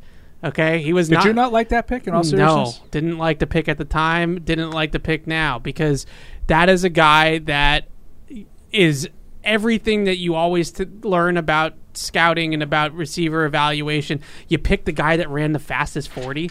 Like that's the homework that you did. Was that the, like Al oh, Davis. Evan's going to Uh, be fun on the draft show. He, he picked, I can't That's, wait. in all seriousness, that's why I asked. Yeah. Because I like, I like to tease you, and you know I'm only teasing you. I'm not being serious, but I like to find out what people think before. Right. Yeah, I don't like to. f- I don't need to know what you think once the Patriots decide that they draft, sign, play somebody. Yeah. I want to know what you think of the somebody before that. I am I am prone or I am I am m- one mistake I always have is once they pick the guy, I talk myself into it because he's Right, he's yeah. here, right? Yeah. I- I do that as so well. what, what am I going to do? That's what everybody But does. if you, I, I mean, look, I, I have it on paper from what my rankings were last year, a wide receiver, and he was at the bottom of my outside receiver wish list because I knew at the time this is a guy that runs fast. That's all he can do. I look at a guy like Jalin Hyatt from Tennessee this year in this class, same exact way. Okay, so great. If we get you off the line of scrimmage and you actually get opened up and then you can actually run by somebody, cool. But what do you do for me on the other 95% of the downs, right? I can only do that. That particular guy is the second best receiver on his own team. Yeah, who Jalin Hyatt? Jalin Hyatt, Yeah, I like Cedric Tillman better too. So you look at a lot of these things going on with Tyquan Thornton. I'm not s- surprised at at all. And going into that draft at that spot, now look, Skyy Moore didn't have a great rookie year for Kansas City Well, I have. I have numbers for you. Yeah. uh, on that because those I, I think that that was the key to the early day two of the draft was the Patriots took Thornton and then they had three receivers taken in su- close succession right after. Okay, two of the three blew Tyquan Thornton away. Pickens had 52 catches for 801 yards, 15.4 average, four touchdowns. Fred's guy, Fred liked Alec Pierce. Mm-hmm. yeah, 41 catches, 593, 14 and a half, two touchdowns. Skyy Moore was a gadget player for Kansas City, only had 22 catches for 250, so basically the same year that Thornton did. Now, I would say in far less opportunities than mm-hmm. Thornton had 22 for 247, 11.2, the, the lowest average per carry of those four guys. Tyquan Thornton, the speedster, and two touchdowns. So Pickens and Pierce basically doubled him and he was on par with Moore, who was basically, we're going to hand it to you. We're going to use you as our punt returner. We're going to try to, you're going to fill in for Mecole Hardman a little bit when Hardman's out, but he never really had a role in Kansas City's offense. yeah. I mean, this year the equivalent is I, I just watched this this guy Tank Dell from Houston yesterday. It's like Houston's Jakobi Meyers, right? And he's a good route runner. He, he can get open. He's explosive guy. Uh, he took over for Marcus Jones on returns when Marcus Jones went to the NFL. But the the brand name of Tank Dell is Zay Flowers from BC. So when they're sitting there in the second round, and let's say they decide to go receiver again in the second round, going based off of what they did last year, they would take Tank Dell, right? They would take the guy that that everybody says turn right, they turn left. But let's see what kind of career Zay Flowers. It, you know, it's the same thing with Pierce or with uh, Perkins and uh, Pickens. I keep saying because he said Perkins. Uh, Pickens in Pittsburgh. It, it's the same thing where the pick there for everybody. That if you gave me the the, the decision. And I'm just the average Joe Schmo. We all we're all picking George Pickens. Like we're all picking that guy. They picked Tyquan Thornton. I mean that that was just the reality of that draft. All right. Uh, let's go to. Uh, actually, you know what? We'll take a break. Uh, when we come back, more calls and emails here on Patriots Unfiltered. Verizon, the network America relies on, and the official 5G network of the New England Patriots. Patriot Place is the region's number one shopping, dining, and entertainment destination. Shop your favorites, including Vineyard Vines, Express, Olympia Sports, Petco, and more. Enjoy dining at one of our 19 restaurants, including Six String Grill and Stage, Scorpion Bar, and Bar Louie. And don't forget about the entertainment. Explore your inner artist at Muse Paint Bar. Watch a movie at Showcase Cinema Deluxe or grab a controller and start gaming at Helix Esports. For a complete directory listing, please visit patriot-place.com. How did Verizon build the fastest 5G in the world? We started by building it right with 5G ultra wideband. Then we gave it massive capacity and near zero lag. And it's not just fast, it's 25 times faster than today's 4G networks. This is 5G built right from the network more people rely on, only on Verizon. 5G ultra wideband available only in parts of select cities. Global claim based on open signal independent analysis. 25 times analysis by Ookla Speed Test Intelligence data Q2 2020. When someone accidentally threw away the school play costumes, Oh no. replacements were shipped with FedEx. And with picture proof of delivery, everyone could focus on the perfect opening night. FedEx, where now meets next. For residential delivery only. In sports, if you think joy only happens after you win, think again. Look at the world's most successful athletes like Serena Williams, Brooks Koepka, and Alex Morgan. They don't spend all their days grinding away. They take time to enjoy themselves, like getting together with friends over a Michelob Ultra, because they know that happiness is the key to winning, and that joy is the whole game, not just the end game. Michelob Ultra. 95 calories, 2.6 grams of carbs. It's only worth it if you enjoy it. Enjoy responsibly. AB Michelob Ultra Light Beer, St. Louis, Missouri. Some people are never content with simply being good. Not when they can be great. But it takes a big step to get there. In fact, it takes a leap of faith, a belief in what you're striving toward, and a willingness to make the commitment, day in and day out, to something bigger than yourself.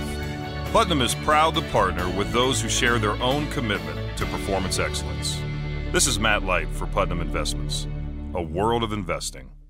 There's no season better than football season. And there's no better place to get in on all of the action than with DraftKings, the official daily fantasy sports partner of the New England Patriots. To add to the thrill, DraftKings has millions of dollars in prizes up for grabs every week. So head to the app now and check it out. If you haven't tried it yet, fantasy football is easy to play. Just pick nine players, stay under the salary cap, and pile up points for yards, touchdowns, receptions, and so much more. There's no better way to put your football knowledge to the test than to compete for a shot at $1 million in total prizes. Download the DraftKings app now and use promo code PATS to get a shot at millions of dollars in total prizes every week. That's promo code PATS to get a shot at millions of dollars in total prizes every week, only at DraftKings. Eligibility restrictions apply. See DraftKings.com for details.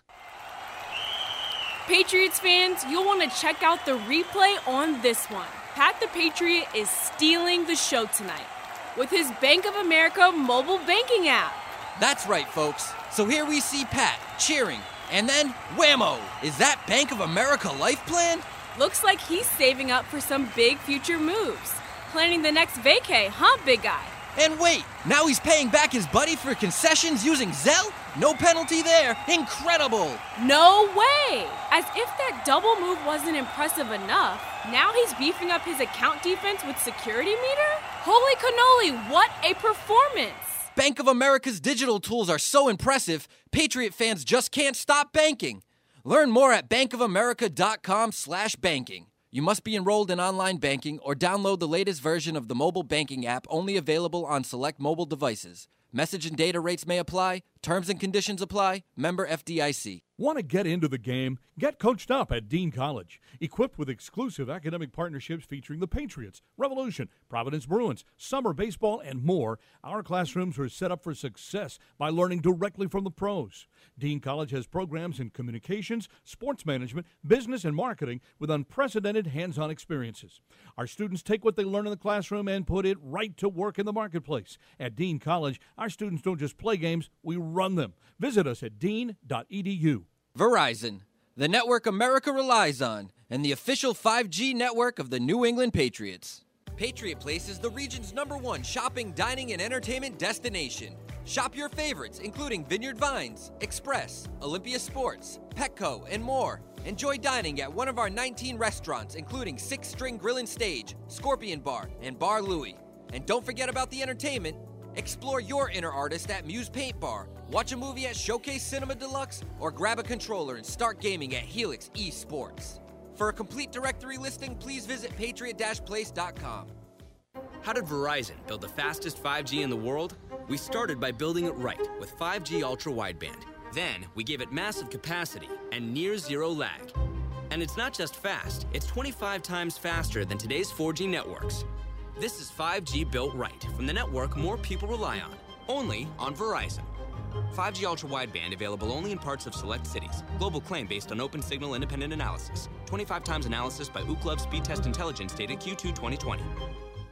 When someone accidentally threw away the school play costumes, Oh no. replacements were shipped with FedEx. And with picture proof of delivery, everyone could focus on the perfect opening night. FedEx, where now meets next. For residential delivery only. In sports, if you think joy only happens after you win, think again.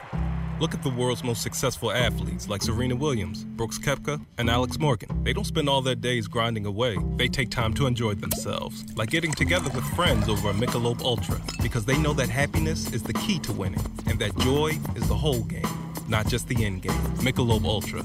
95 calories, 2.6 grams of carbs. It's only worth it if you enjoy it. Enjoy responsibly. AB Michelob Ultra Light Beer, St. Louis, Missouri. Some people are never content with simply being good. Not when they can be great. But it takes a big step to get there.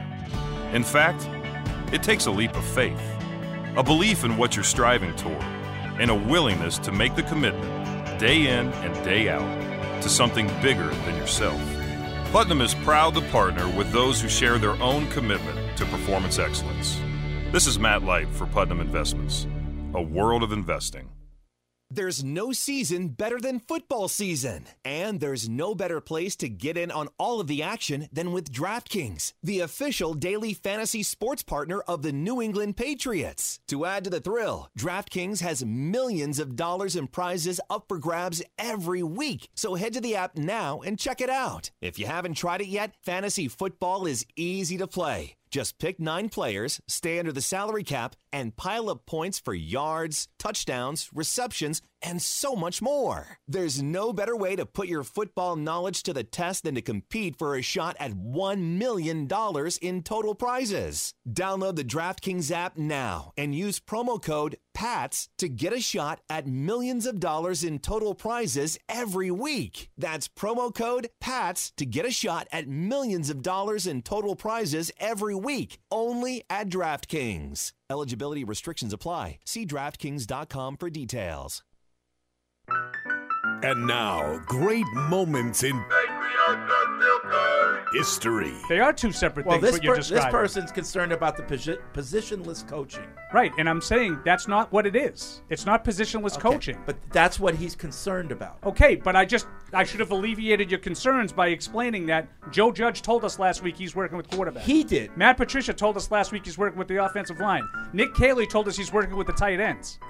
Those- There's no positionless worries to, to for anybody. There aren't. You shouldn't have them. But I'm uh, trying to allay the fears of the email I- because I- all the coaches told you what they're going to be doing. but no one told you who's calling plays. But there's That's a it. lot of writers who took it the other way and and mentioned Steve Belichick and Cam Achord and said, why aren't they? Why aren't they telling offensive these? coordinator is the concern. Why aren't they? Okay, but I'm just saying what some writers said. Why aren't they telling these coaches what they're doing?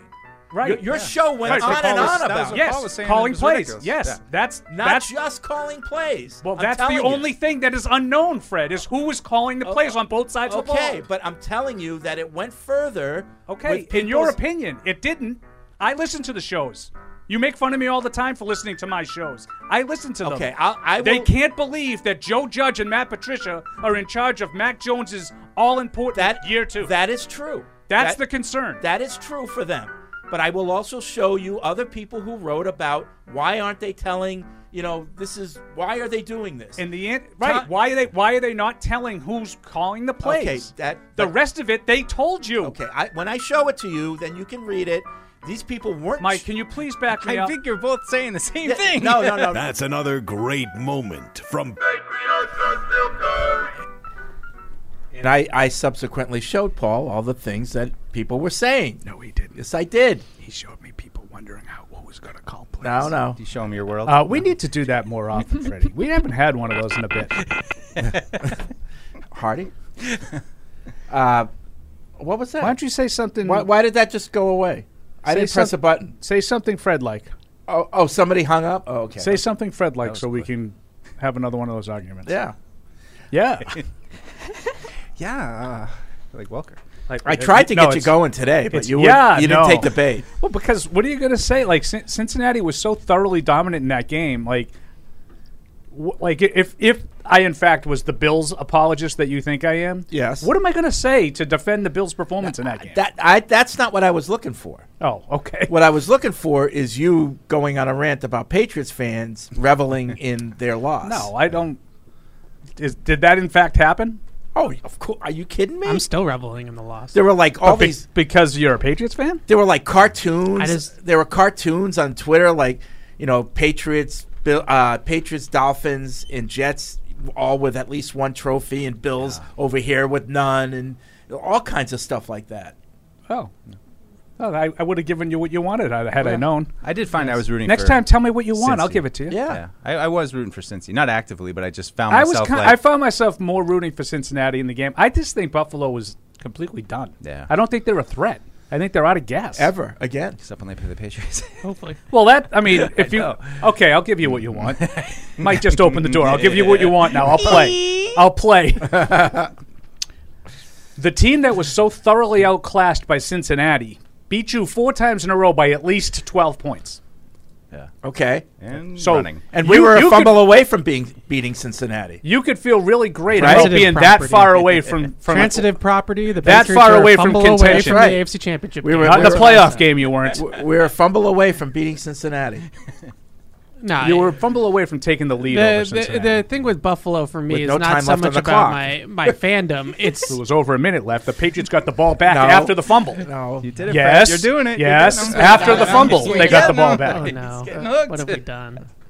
If he hadn't fumbled, they would have run more time off the clock, and we would have won the game because you've gone in the end zone, and the game would have been over. Just sitting in the hot tub with my soulmate. If he hadn't fumbled, it would have been second and goal from the seven yeah, with how much time for the left on worst red zone offense in football. Okay. We, so if he hadn't fumbled, we you, had the you have a touchdown. Anyone that watched right that where we game knew we were going. We let him off the hook. We were going. I in. think they were going in, and I don't think the game would have been over had they gone in. Okay. Okay, but we were that close. I mean, come on, that's pretty good, right? Were you that close to Cincinnati that day? yes. Okay. I, I wish I could. I only hope that the coaching staff doesn't agree with you. Otherwise, we're just going to be in this spiral of mediocrity for years to come. No, but you, that's Because they weren't close to Cincinnati that day. The, the scoreboard ended up being close. They weren't close in terms of personnel. no. But in terms of team playing football, we were close. No, you weren't. You got doubled up in yards and everything else. The turnovers completely changed the game. we found a way. We found a way. To almost. Yeah, we found a way. to all, Say it, Deuce. You could be sneaky to negative. almost win. This would be this would be an appropriate time for Mike Dussault's Almost sneaky negativity. Be in the game. We found a way to almost have a chance yeah, to be competitive despite having a good team despite having a at lot, home on Christmas Eve. despite having a lot less talent, we were competitive. you were completely doubled up and embarrassed. What do you guys it. think of uh, uh, Patrick Mahomes and, and and just you know playing through the injury? That was you know What a pretty warrior. crazy, huh? I'll tell you. You know what I didn't see? No, Paul. I didn't see someone helping Patrick Mahomes down the stairs Oh man. and crying his eyes out of course. with with a similarly sprained ankle. He's gonna play. I, I mean, what I, a gamer. I, didn't see Tony Pollard do that, and he broke his leg. I can't, I can't, uh, I can't see Kansas City pulling this one out. I mean, I, you I know, they, can't see they Mahomes well, playing anywhere near How is he going to be able to do anything other than just kind of sit in the pocket and and try not to get hit? That'll be the next one, Patriots. I'll, I'll, I'll, you know what? You're right, Fred. I'm going to give you what you want. know, we're gonna revenge. That'll be it. the next one when when Kansas City loses. Yeah, what happened to Mahomes' dynasty? Five in a row. How about You'd call me when you get to like eight, nine? That was the heard that. exact. That was the exact tweet of mine, actually. I heard you were that. just doing the pan, and I Call- don't like that. Call me but, when you get to oh. but, eight. but I listen. I, I want to defend Mac a little bit, okay? Because I think we should thank him. because after after that injury, we were told there there are different grades of high high ankle sprains. I don't know what grade Mac has, and I don't know what grade Mahomes had, but I am told if you have the worst grade, you ain't playing the next week. Oh, I don't think there's any chance that Mahomes would be playing in a regular season game. Well, I, I I'm just saying that you can't play even if you wanted to play. So maybe his wasn't as hurt hurt as bad as. Yeah, as I'm just talking was. about the reaction coming off the I field. know, I'm I- not. I don't blame Mac Jones for missing games, regular season games. Absolutely, probably should have missed another one. You know? I mean, in all in all honesty, I mean, he probably should have missed But the, there the is Chicago there is game. a chance that Mahomes' injury wasn't as severe as Max. Is there a chance? I, I have to say yes because I have no idea. Right. My guess is the, the same, but I don't know. I, I don't. I have no mean, idea. It's a high ankle sprain. I just. Uh, I, I, think regular season guys wouldn't play. I- Gronk played in the Super Bowl with it. Like he couldn't move. Yeah. But That's you know, in the the playoffs and the Super Bowls, you do it. You could just see he couldn't. You can't push off your toe. You know, it's like he's in a ski boot. Like, and you're just on your he heel was the whole he time. was you know? throwing the ball off of one foot, but Yeah. not on purpose. Like sometimes he does that on purpose. Oh, and it's amazing when he No, he was Yeah. it, like I know a lot of time. Like if, if that was Ben Roethlisberger, everybody would have been up in arms. Like this drama queen doing it again. That that was no drama queen with Mahomes on on Saturday. like he couldn't. no. To Evan's point, he couldn't intentionally throw the ball normally. The the the foot wouldn't let him do it.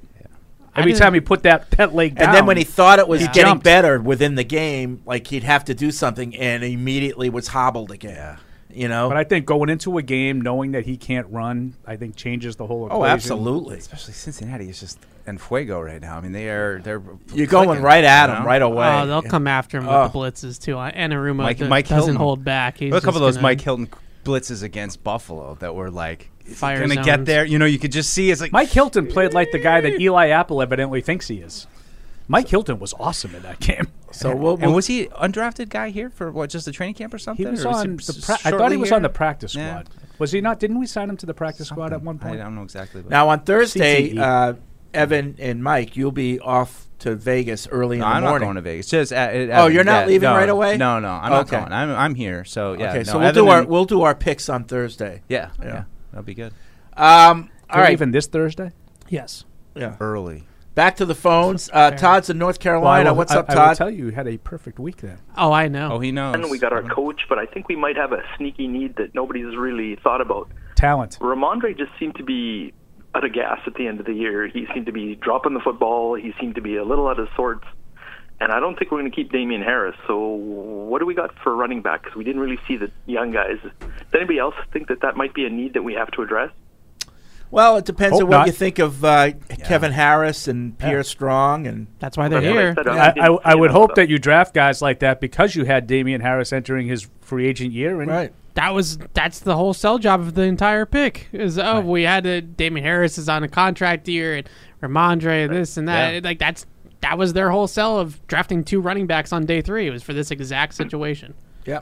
So how do you feel about them, Evan? I think Pierre Strong showed me some things. I know Kevin Harris ran hard, and some people like that that type of running style. But I thought every opportunity that they got Pierre Strong into some space, he he showed some things against the Cardinals. Uh, had a good run against the Raiders, or where he made a nice cut and got himself uh, into some free space. So I, I like the speed. I, I like what he can bring to the table. But running backs, I mean, we see it all. Isiah Pacheco for Kansas City was what, a sixth or seventh round pick. Like you should be able to find these guys. They're a dime a dozen. And if you're the Patriots and Pierre Strong, who you took in the fourth round, ends up not being able to step into a Damien Harris spellback type of role for Rhamondre Stevenson next year, it's a bad pick. Yeah, and you got Ty Montgomery too. Wow, you've, you've taught him well, uh, M- Mr. Perillo. He's you know he's putting I down didn't have to different teach him things and anything. saying you know do that on your own time already. Well done, Wow. well done. Well, I mean, Okay, they, I mean, just look at what they did, Todd. I mean, they they drafted Right. two guys a year ahead of when this is what they used to do in the Yep, draft. exactly. You, Right. you draft the guys before you need them. That's why Mike and I were sort of perplexed that there were no corners drafted, no tackles drafted corners. last year. Yeah, You know, until later. yeah, because they're going to need those for sure. Yeah. So anyway, All right, thanks, Todd. Thanks, Appreciate Todd. it. Uh, let's go to Rashad in Baltimore. What's up, Rashad? Hey, what's up? What's up? Hey, Um, for I, I have to say, I'm not gonna lie. I I enjoy lo- the Bills losing like that. You know, I enjoy I enjoy all the antics. I enjoy all of it. You know, me too. for me as you know, just just for me as a Patriots fan, that's it. But um, as but for the Patriots, I, I I don't you know I'm not worried about running back. Me, I'm worried about like you said, I'm worried about talent. Like I'm worried about more wide receivers. I'm worried about a left tackle, a right tackle, a corner. Like That's the sneaky I mean, need. A kicker Corner. and a punter. Talent. Like, we, we we even need a kicker and a punter.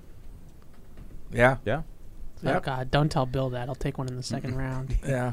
But, no, it's but all I'm, true. I'm, yeah.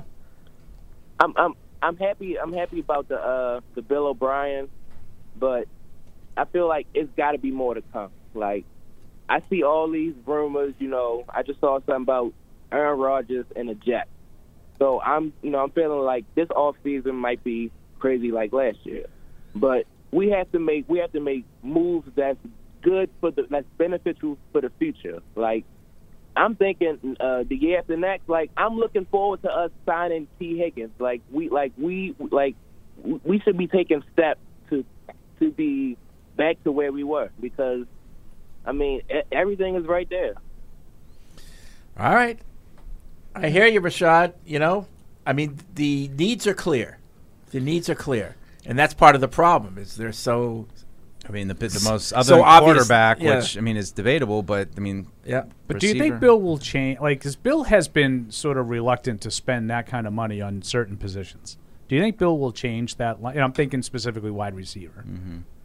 Like, if he can get a guy on his terms, he's going to make a deal for Randy Moss or like Brandin Cooks, and then when they become, you know, untenable, they they go. But he's not going to go give Like- Randy Moss the, the Raiders deal. Like that- T. to Higgins next out of it. year, Yeah. assuming he doesn't get a catastrophic injury, is going to be Hundred like, million. Yes, he's going to be another one of these AJ Brown types that's going to get a mega contract. Does that strike you as a Bill move? No, no, That's why I want to trade for him. But the games has changed. Like the game has changed. I know, but do you think he has? I don't know. And that but this is my biggest gripe with him right now is that you have to look at the landscape and you have to recognize that just look at the four teams that are left in the playoffs and look at the weapons that they have on offense. It- this we're not in a time in, in of age anymore in the NFL where guys like the, you know the David Givens and the Pattons and the Branches and like those guys are not going to get you into the Super Bowl or into a championship anymore. They just aren't. Well, unless you have like the truly elite, like you know what like Mahomes is doing. Mahomes has basically Sure. that with Kelce, Right, but, But- but the Patriots don't have anybody in Kelce's ballpark. No. No. So and they don't have anybody, obviously. Right. Uh, Few Za- teams do. Zach in Somerville writes in uh, with Bill O'Brien See what he being did there? hired. Do you think it makes it any more probable to trade for Jeudy if he's available? I know Jeudy was never connected to O'Brien directly, but I would have to imagine having a top wide receiver option, quarterback, and OC, all with similar experience at Bama, has to be interesting at least.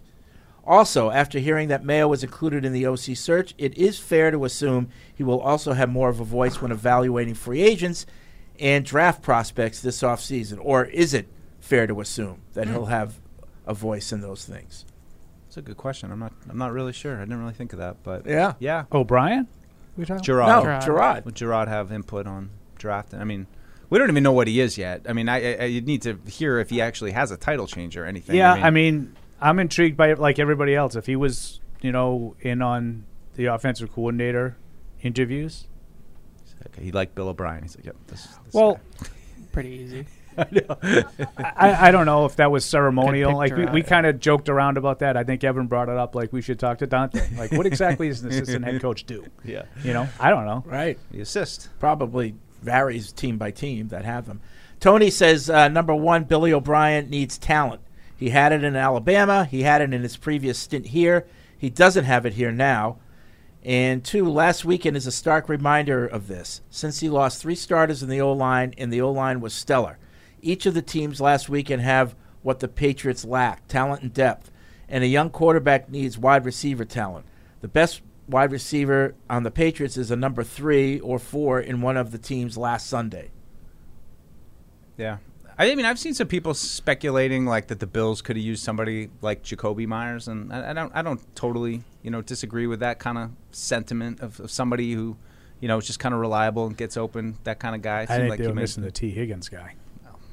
No, nice, I. I, I think that they were fine in the middle of the field. It was Mm. outside. It was just Diggs, and there was nobody else. And I, I, I, I'm with everybody else. I thought Gabe Davis, based on the postseason he had last year, would be like that 80 catch, 1200 Right. yard guy this year, and he just never really. At least double digit touchdowns with his his size and red Yeah. zone acumen, but just didn't didn't work out.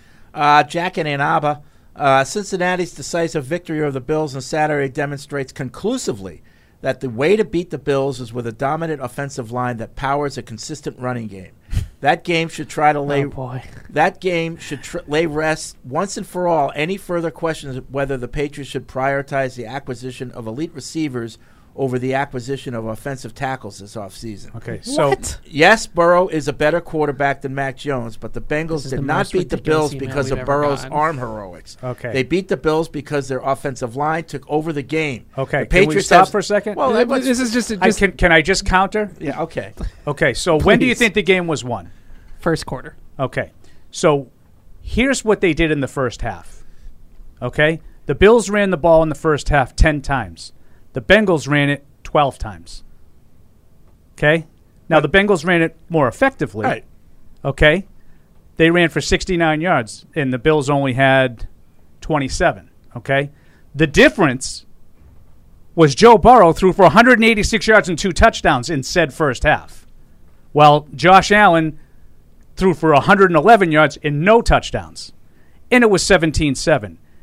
When you had that two-score lead in the second half, that's when they ended the game just by running the ball and taking Buffalo's will away from them. The game was won by Joe Burrow in that vast array of weapons that he has to throw to in the first half. Did they run the ball well? Yeah, they did. But it wouldn't have worked if they couldn't throw the ball the way they did. Now, what I didn't understand by, by what Buffalo did was how many passes did they throw? Like quick little like uh, nothing there. We're just going to swing it out to Mixon, nine yards. Uh, we're going to run a little hitch to to Chase, seven yards. No one around them. They're just running, running free. Now, part of that is because all their guys weren't there. You know, all the, the, their secondary guys. You know, they had no hide. They lost Poyer. Tre'Davious White is not back from his ACL. He's just an average guy right now. They they were missing some some pieces. I mean, I, I know this is crass to say, but they were also missing Hamlin. I know you can't say that because you're insensitive if you talk about it in any time uh, kind of football parlance. But they were missing a lot of pieces in the secondary and got absolutely undressed. To Evan's point, with two defensive coach, how many times does someone have to tell you? I can't believe Leslie Frazier's not up for one of these head coaching jobs. Well, maybe if your defense shows up in the playoffs once, you'll get one of the head coaching jobs. well, this is. Uh, you asked me earlier if if I root against the Bills because I'm a Patriots fan. This is why I root against the Bills is because everybody has crowned the Bills as this juggernaut of a football team. I remember back in September when you guys all laughed at me because everybody was saying they were going to go 17 and 0 and here we are they didn't even make it to the championship game. I, this is the problem that gets people frustrated with the conversation around Buffalo. Why isn't Leslie Frazier a, a head coaching candidate? Well, his defense got blown off the field in two straight playoff games. Okay, so it- how how how great really is he? How great is Josh Allen? Well, it- how, he can't go toe to toe with Joe Burrow, and he loses to Patrick Mahomes the week before. But every next year we'll hear the same thing. Oh, here comes Josh Allen, right? I just I understand that he's had a lot of success against you recently, especially especially Allen. But the what have they won? They, have, have they, they haven't- won? they haven't won a championship, but They I, haven't I, won a I think that those What two mean a championship? Those two things are not the same. They haven't won a Like single you're saying thing. they're not good, and I'm not because, saying that- because that's they not what haven't I won a said. title. That's I not mean, what that's I basically said. what you're saying. He's No. saying no. He's No. saying People they're not not as what good I as the said. hype. Right, right. not as but good as the who's hype. Is Everybody's Buffalo one of the best He- teams in football?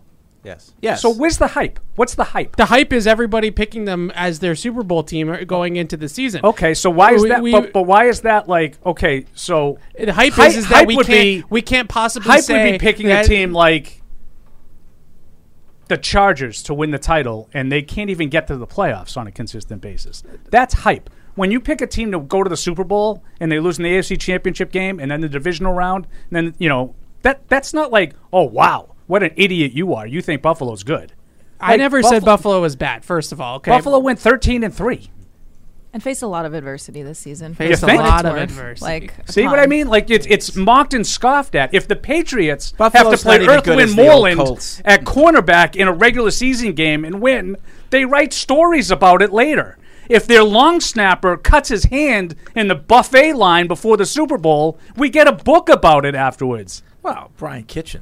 Yeah, It just it comes back to the fact that I, I think that there's a lot of conversation, especially around Josh Allen, that he is this inflappable quarterback, this this perfect specimen of a quarterback. When in reality, he almost lost them the game against Miami in the wild card round, and then he probably did lose them the game against Cincinnati this week.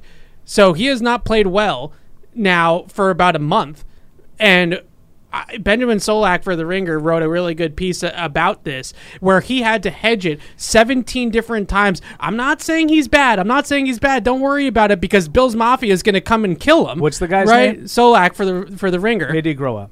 Norwood or Philly, or, or Newton? I believe. Philly. See, like Connor Orr. No, he grew up in Philly. Anyways, I he writes this eh, because he knows that Bill's Mafia is going to come for him because he dared to say that Josh Allen for, turned the ball over four times trying to play hero ball against Miami, and God forbid we actually point out the fact that he's got some Three flaws in times, his but game. that's okay. I just it's the same thing over and over again with I'll him. tell you. He also got- threw for 352 and three touchdowns, but you know, I, I'll tell you Put who, 34 who got killed during that game is Tony Romo. Yeah, Oh. deservedly He got killed. Can I just tell you, Yeah. like, not having a chance to watch him ever because the Patriots are always playing in those games? He is beyond. I don't know. He's I have gotten no idea He's how he worse. ever Yeah.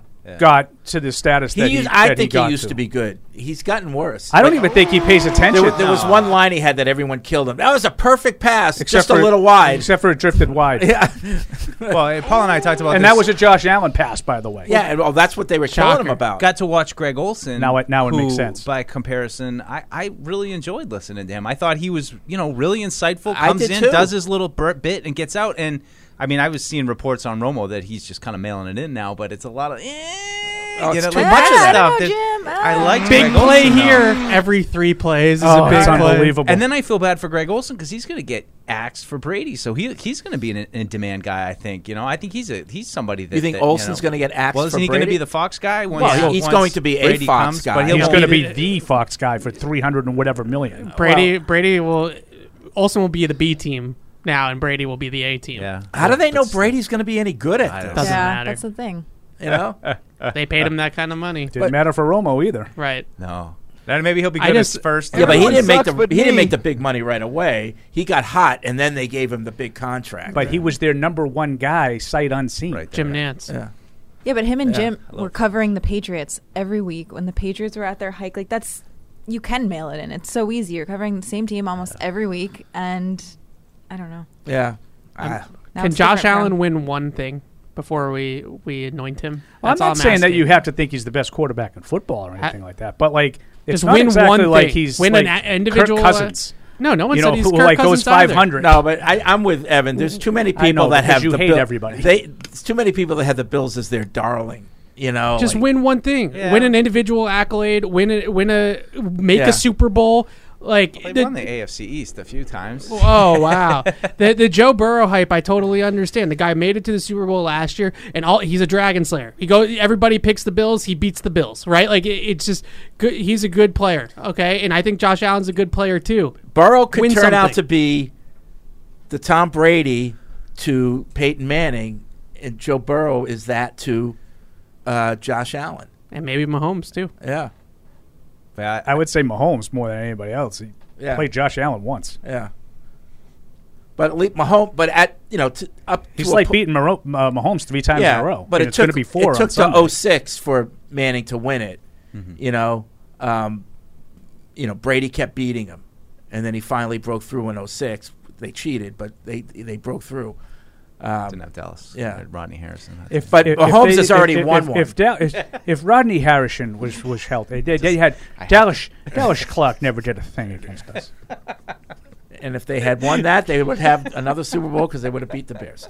Uh, Paul and Drake hit. Uh, first, I can't believe that in less than two weeks, we not only have a new offensive coordinator, but that it's Billy O'Brien.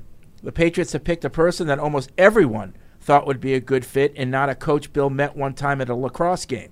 I'm officially excited now for the offseason, and I hope Deuce is too. Do you all think the rest of the offense is ex- excited as Mac for Billy O to be here? Uh, yeah, sure. I mean, why not? I, I mean, I think Mac is the forefront of the, the discomfort with the new system that they involved. But I mean, I, I think everybody. I don't know. Is, I mean, was anybody? Nobody was here when he was here last time, right? Like that's that's all completely turned over. Um, but sure, I don't know. Why not? I do think there's something to be said for having somebody that like when they when they report for minicamp in, in the spring where it's like okay this is an Yeah, offensive coach right. and like that first meeting that Bill O'Brien runs where they'll know it right Yeah. and you kind of will have that feeling and and just that sort of the big picture takeaway from the hire for me is that confidence of we are going to be put in positions to succeed. We are doing things that are sound. We are doing things that make sense. And there's not all this questioning and back and forth behind the scenes of "Eh, what's this guy doing? I got to call up my college OC and get input from him because we're not getting the coaching here. And Kendrick Bourne coming out after games and saying things that he said last year. Like I think all of that gets eliminated because here comes a guy that's coached offense for 25 years at the highest of levels and really knows what he's doing. Yeah, and I think it's like somebody who knows what they want too, and the confidence that comes across with that. When you know you get there, and it's all right, and you're going to be here, and if they give you this look, this is what you're going to do. But if it's this, then you're going to have to, you know, like they know everything. They know all the permutations off of what he's trying to describe to you. Whereas, and I was never there last year, but I would just get the vibe of, you know, all right, so this is how it's going to look. Well, what if they do this? Uh, well, we'll, we'll get back to you on that one. Uh, you know, like those kind of Yeah. things where it hasn't been gamed out for them before. It's an experienced guy who knows knows what he's looking for and is, and like you said, going to put guys in position to succeed. Uh, Ryan says, I think another annoying example of hype on the Bills would be Romo calling Allen Mr. January. That's funny, Mister. Yeah, Ro- Romo had some tough lines about Allen in that game. I think Romo's terrible, so I have nothing to say about him. I think he's a terrible. I mean, I don't really listen that much, so for him to say like five things that I remember as being horrifically bad, you know, there were probably uh, there was probably a hundred of them because I really don't zone pay- in and out. I don't pay Yeah, attention to neither. what they're saying. I would say ninety five percent of the time, and he still finds a way to say things like that throw was perfect, except for it drifted to the outside. And then you catch yourself. You're like, did he? Just, Did he just say that? Yeah, I do listen. I listen to what they say. You know, and to me, it, you know, there are some that are better. You you have to. You, you, you need someone to tell you what's going on. Oh, wow. Wow. I, Tony told me. I do wonder how much it's in his head because he started that first year. He's calling out plays and he's breaking it down from a quarterback, and then they pulled the reins on him and they said, "Wait, the teams aren't liking this that you're calling people out and things like that." So maybe, maybe that got in his head where now he can't do that and he feels like he has to just dumb it down in a way. But I there's mean, got to be a middle ground, right? I, There's something floating out there on Twitter of a report that he's just he's like asked for like, hey, give me the cliff notes on the defense like right before the show, right before they broadcast Well, and that, do you and then he remember just kind like, of like what was the out. game? Right. They don't what was the game he did late in the season? meeting Was right it? Buffalo? Was What's it the that? last game that that was that was that the first game that he did Uh, the, the, like our, our, the late in the Patriots season? Yeah, last game. Was it the last game? Of, was that like the first game he had done Hmm. for the Patriots in a while? I believe so. I think he did Green Bay early in the year, and I think, and he was talking about how good the offense had been trending. like heading into that Buffalo game, like they got the, the you know they found an identity. They got, and I was like, he clearly hasn't watched any games. Yeah. Uh, Cody in Indiana, Fred mentioned early in the show that they should just go ahead and name Steve Belichick the defensive coordinator. Can they actually do that? Or would they technically have to have interviews Yeah. and include a minority candidate? Yep. I think they would. That's Yeah. a good point. Yep. Yeah. Do they have to do that for an internal promotion? yeah, I it's a think they do. promotion Yeah. though. Okay. I think they do. I think I read uh, recently that they do because that was that came up on another show. It's ridiculous. Um, Sorry. Mark writes in, okay, we have our OC. Now, do we need a quarterback? Don't you think we need to bring in some spring competition to at least challenge Mac for the starting position, or do you just accept he's our guy? And who are those quarterbacks? No, I mean for me this year, I'm just I'm going to kind of accept it. I'm, I am curious to see how Zappe looks, not with the oh, is he going to compete with Mac? Just to see as a second year guy, did he make any progress in camp? Does he look like you know how's he responding to the new offense? But I'm just at the point now. Is there Mac a realistic guy that you would take though, as dra- a veteran? like, for- oh, a- no, as a veteran to, to come in and and compete. Like, For I, what like, I'm not talking about Yeah. Tom Brady and Lamar Jackson. Like, I'm but just an intriguing backup, perhaps in the, like the middle of their. well, no, a guy that you would bring in and say like he can legitimately start for me, and if Mac isn't better than this guy, he won't play. Jimmy Garoppolo. I mean that's That's- that's, that's what, what I I was was thinking. But is, is he going to come here and not you know to compete? Right. That was. But but I, I like that sentiment of that. But would you be? Let's say that they don't ask him to come here to compete. Let's say Mm. that they sign him and they said, "We- you, "You're going to start. I start." wouldn't be opposed to that. I would you? be opposed to that? Would I do that? Would you be opposed to it?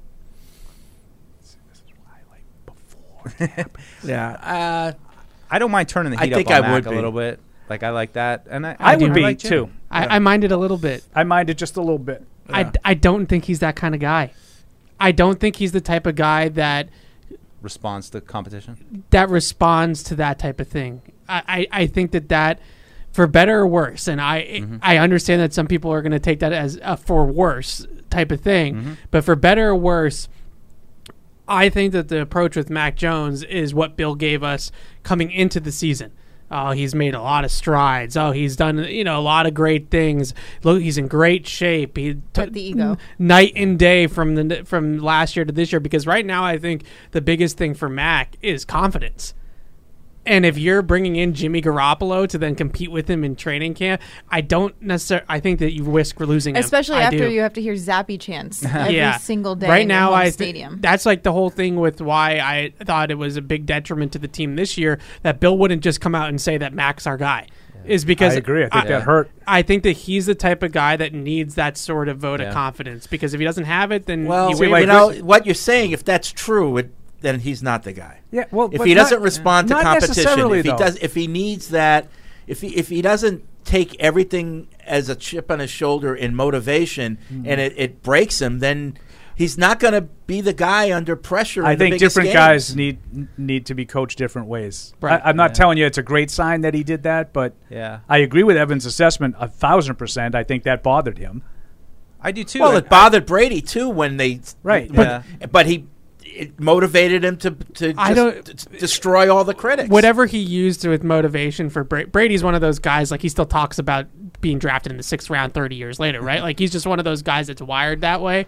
But I, I never really felt like Brady. Maybe it maybe towards the end, but like, did, was Jimmy Garoppolo really a threat to Tom Brady? No, really. But he but Never he didn't a look at it as a threat. He looked at it as an insult. I it don't- doesn't matter. Like whatever he looks at, it works. I It think that. Tom. I, I don't think that. I don't know. I don't. He I, was a threat to take over for Brady if he retired. Right. That was that was it. I, I just And- don't know if that the really blows ended up. up being what mo. I think what motivates Tom Brady is he's a sicko. Yep. All right, and he just wants to win. And I don't think that Bu- Tom But Brady all the great Jimmy ones are Garoppolo. sickos. yeah, and that's an intangible that we just haven't seen from Mac. Right. All the great ones are are wired that way. I just I, I agree with Like everything. Evan Joe said. Burrow, guarantee Yeah. you he's wired like Yeah, like you don't need to coddle him. Yeah. Uh, I don't know about that. They they coddled him pretty good his rookie year. I was just I, I just think it's interesting though, and I agree with what you said about Mac, but also just not a guy who's really before this year been a starting quarterback on a team. Like this is the only time he's really been the man.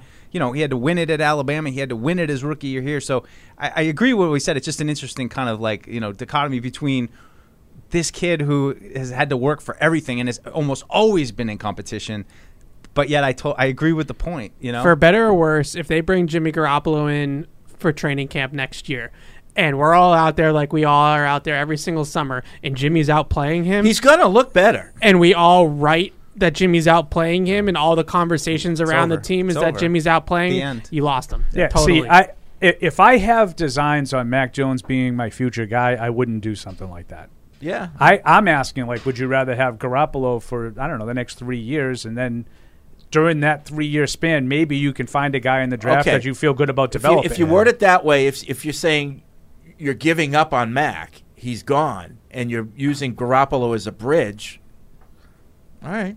Yeah, I, I'm not big on Garoppolo as a bridge because I think the bridge collapses at some point in Yeah, like right. week 11. you know, and I, I, Bridge I on River you know, Kwai. I know, he I know get- it gets sounds hurt. it sounds disrespectful, but the But it guy, happens he, all he the get- time. He gets hurt. Yeah, you it's- know, yeah. and and got enough of a sample size now. Yeah. Um, Anthony writes in. Um, he's in Seattle. Uh, I'm really disappointed. I thought the Giants would be competitive based on their performance against Minnesota, but they didn't show up at all. I thought Patrick Mahomes' performance on the ankle sprain was incredible to watch. I thought Buffalo didn't show up, and I cannot ignore Josh Allen's performance or lack of. And the same goes for Dak Prescott. The Cowboys versus 49ers was a good, solid game with no excitement, but if Dak would have shown up, he would have been the difference in the game because his defense did their job against a rookie quarterback. Instead, he played at the same level as Purdy, or maybe even a little worse because Purdy put a drive together when his team needed one. I was really excited for the games this past weekend, was left disappointed. yeah, I agree uh, Mhm. all around. It was a disappointing weekend. And I so thought- happy to see the Cowboys lose. I Uh, thought oh. the, the wild card round I thought was going to be like this weekend was. I wasn't looking forward to any Yeah. really any of the six games in wild card weekend, and it actually turned out to be decent. Yeah.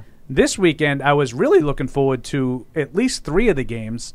I, I kind of thought the Giants were going to get rolled the way they did, um, and then really the games were Yeah. you know for different reasons. The Mahomes injury wrecked that game.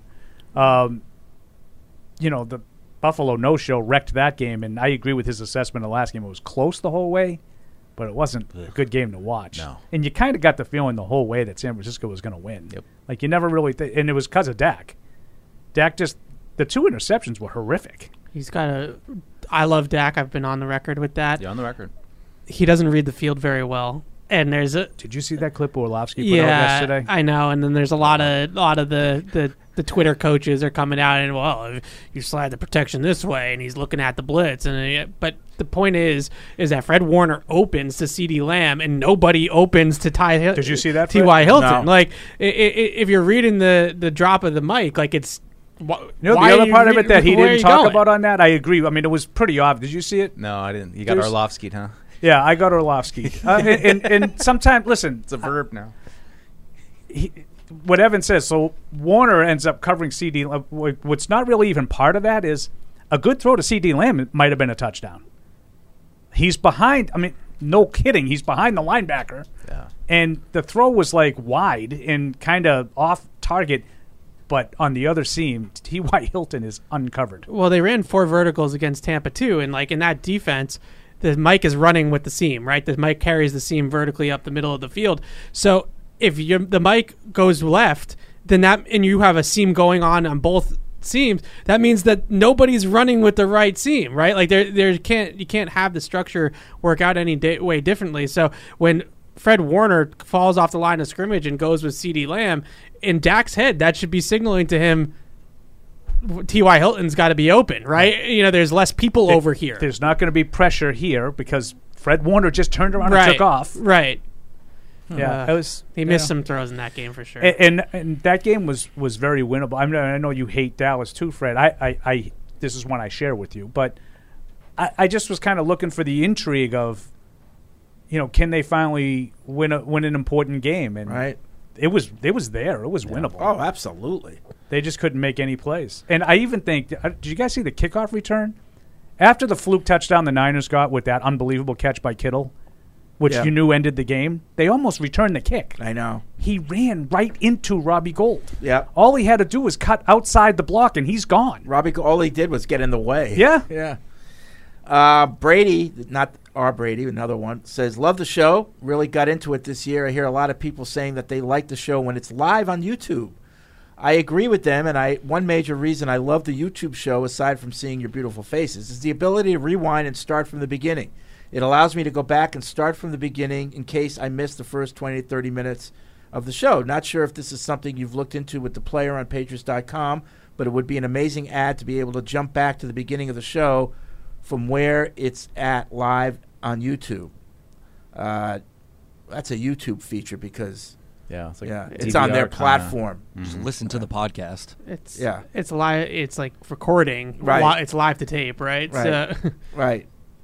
On their so platform. if you listen to the show normally live, you can't do that. you can't You have to wait for it to be it's over. not like a DVR player. It's not like a DVR. So you have to wait for it to be over and post it as a podcast. Right. Then you can do whatever you want. right. Right. It's like turning on 98.5 in your car. Yeah, your shows, Paul. My shows. Not anymore though. Although Sunday, Oh. Teddy J Radio. Oh boy. I went Ted Johnson. Talk Fun him with off that. the cliff. Can't wait to Keep hear him how Bill calm. O'Brien's actually a horrible coach. Um, L from Wisconsin. Few things. First, why He do we probably all? doesn't have anything against Bill O'Brien. He wasn't here when he played. Uh, L from Wisconsin says first, uh, why do we all assume, and I don't think we all assume, but I might, uh, that Patricia was doing Bill a favor? One thing we haven't thought: what if he wanted to coach the offense? What if Josh left and Patricia went to Bill saying, "I got this"? Could could be. As for Billy O, I'm very happy they brought in a legit OC, though I'm still lukewarm on the team overall. Does having a legit OC get them past the Bills, Bengals, and Chiefs? Does it even get them in the conversation? I don't think so, or at least not with this quarterback. I don't know, but it's No, the but it's a f- It's the first thing that had to Yeah, happen, and right. this uh, off season is on a good track to start. They got a lot of work to do, but this had to happen. Um, I, I asked you guys last week what your thoughts were of Jacksonville, and now you have another game that I think a lot of people thought they might get pantsed in. Um, I think it's kind of an incomplete. They didn't get pantsed, but Mahomes' injury obviously had a, a big part of that.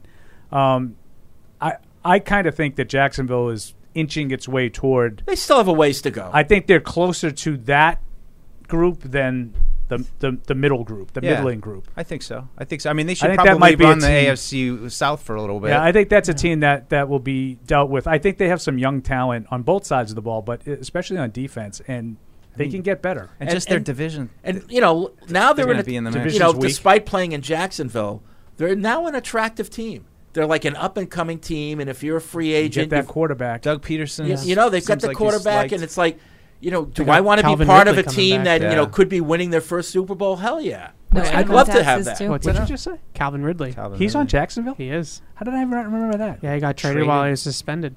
Yeah, so they got Calvin Ridley coming back next year. And That- I'll tell you, for all the static they took about that Kirk contract, he's Yeah. a pretty good Yeah. player. He's a I, good I player. loved him coming out of. You remember? He got Yeah. banged up. I remember him coming out of Yeah, college and loved player. him as the like.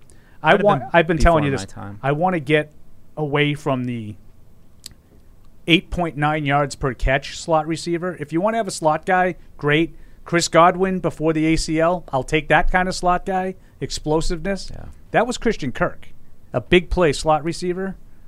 Um, I, I like that kind of player, and if the Patriots could get one of those, I'm not like clamoring for the next, you know, Wes Walker, Hunter Renfrow. Like, great. Yeah. As McConkey. as, as my boy Felger would say, neat. you know, I, I, I need plays. McConkey. Uh, get him late in the draft. Bang. I don't Check think you'll out, have uh, don't- Value. Don't think you'll have to use one of your 11 selections if you want them. That's how we got into this mess. Was oh, we can get him late in the draft, maybe even a UDFA, and he's he fits the role and he Value. looks the part. and that's why I like even that's like how we got watching into this. all the the film Evan's starting to spit on on Twitter. It's like even with the tackle position, I'm like, and, and watching what Burrow did with missing most of his line. I know we don't have Burrow, but it's just as hard not to look at that and say, can we just get a first round receiver, like get somebody It's at a 14, tough year for know? that. It's a tough You year. don't at feel like your guy Jaxon Smith-Njigba. Uh, we'll see if he what he 14 runs. too much? If he runs in the four fives, you can't take him at fourteen. Jordan Addison from USC is an interesting player. I, I don't think he is as technically sound as as JSN is, but he's more explosive. Did I do that right, Njigba? Yeah, I, I just call him I think, I think now. it's in Jigba, but In it's something like that. Yeah. And I, I do I do like Zay Flowers. Not as much as people around here do. People around here are, are fitting him for the gold jacket already because he went to BC. But I, I do like Zay Flowers. I think he's a good player. I mean, what if you could trade down to the low 20, get two picks in the 20s, and get a receiver and a tackle? yeah, I mean Zay Flowers is uh, your Christian Kirk. That, that, that- he's that type of player. Yeah, I mean, did he get too much money? Probably, but who's to say? In three years, is it going to matter? I you know, mean, he caught. You know, he had like 1,100 yards. I just looked up his stats. He, he had eight eight touchdowns, 1,100 yards, and Their you know, free agent spending worked out better than yours. yeah. They, now, they got Hey. Christian Kirk, Evan Engram, and Zay Jones uh, in that free agency right now, spending, and let's they see all did better. if they have the year two drop. Yeah. which everybody that does the free agent thing tends to have. regress toward the mean like, a little bit. you know, uh, Engram was a one year deal, so he's up again, right? Yeah, pretty sure he's a Hey, free and he had, I mean, he outproduced both your tight ends.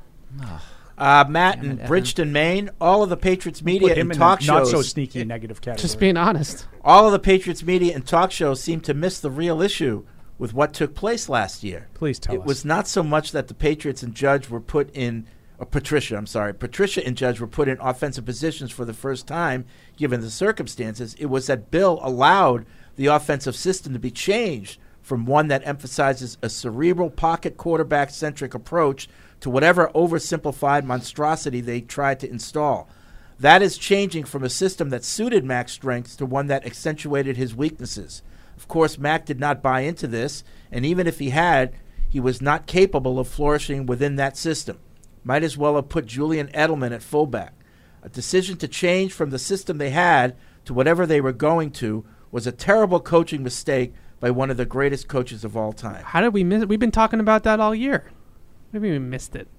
Sorry, that bugs me. Well, he's saying that the, the, rather than focusing on they put the wrong guys at the wrong positions, Patricia and Judge, we should be focusing on the fact that the offensive change. It's a question. question. Go ahead. Why, why, why did they choose that time to change some of those things? I don't know. Because Patricia and Judge were coming in and didn't I'm just know the other confused. offense. We we talked about the, the, the system changing and, and what the problems were with the what ended up what they ended up doing.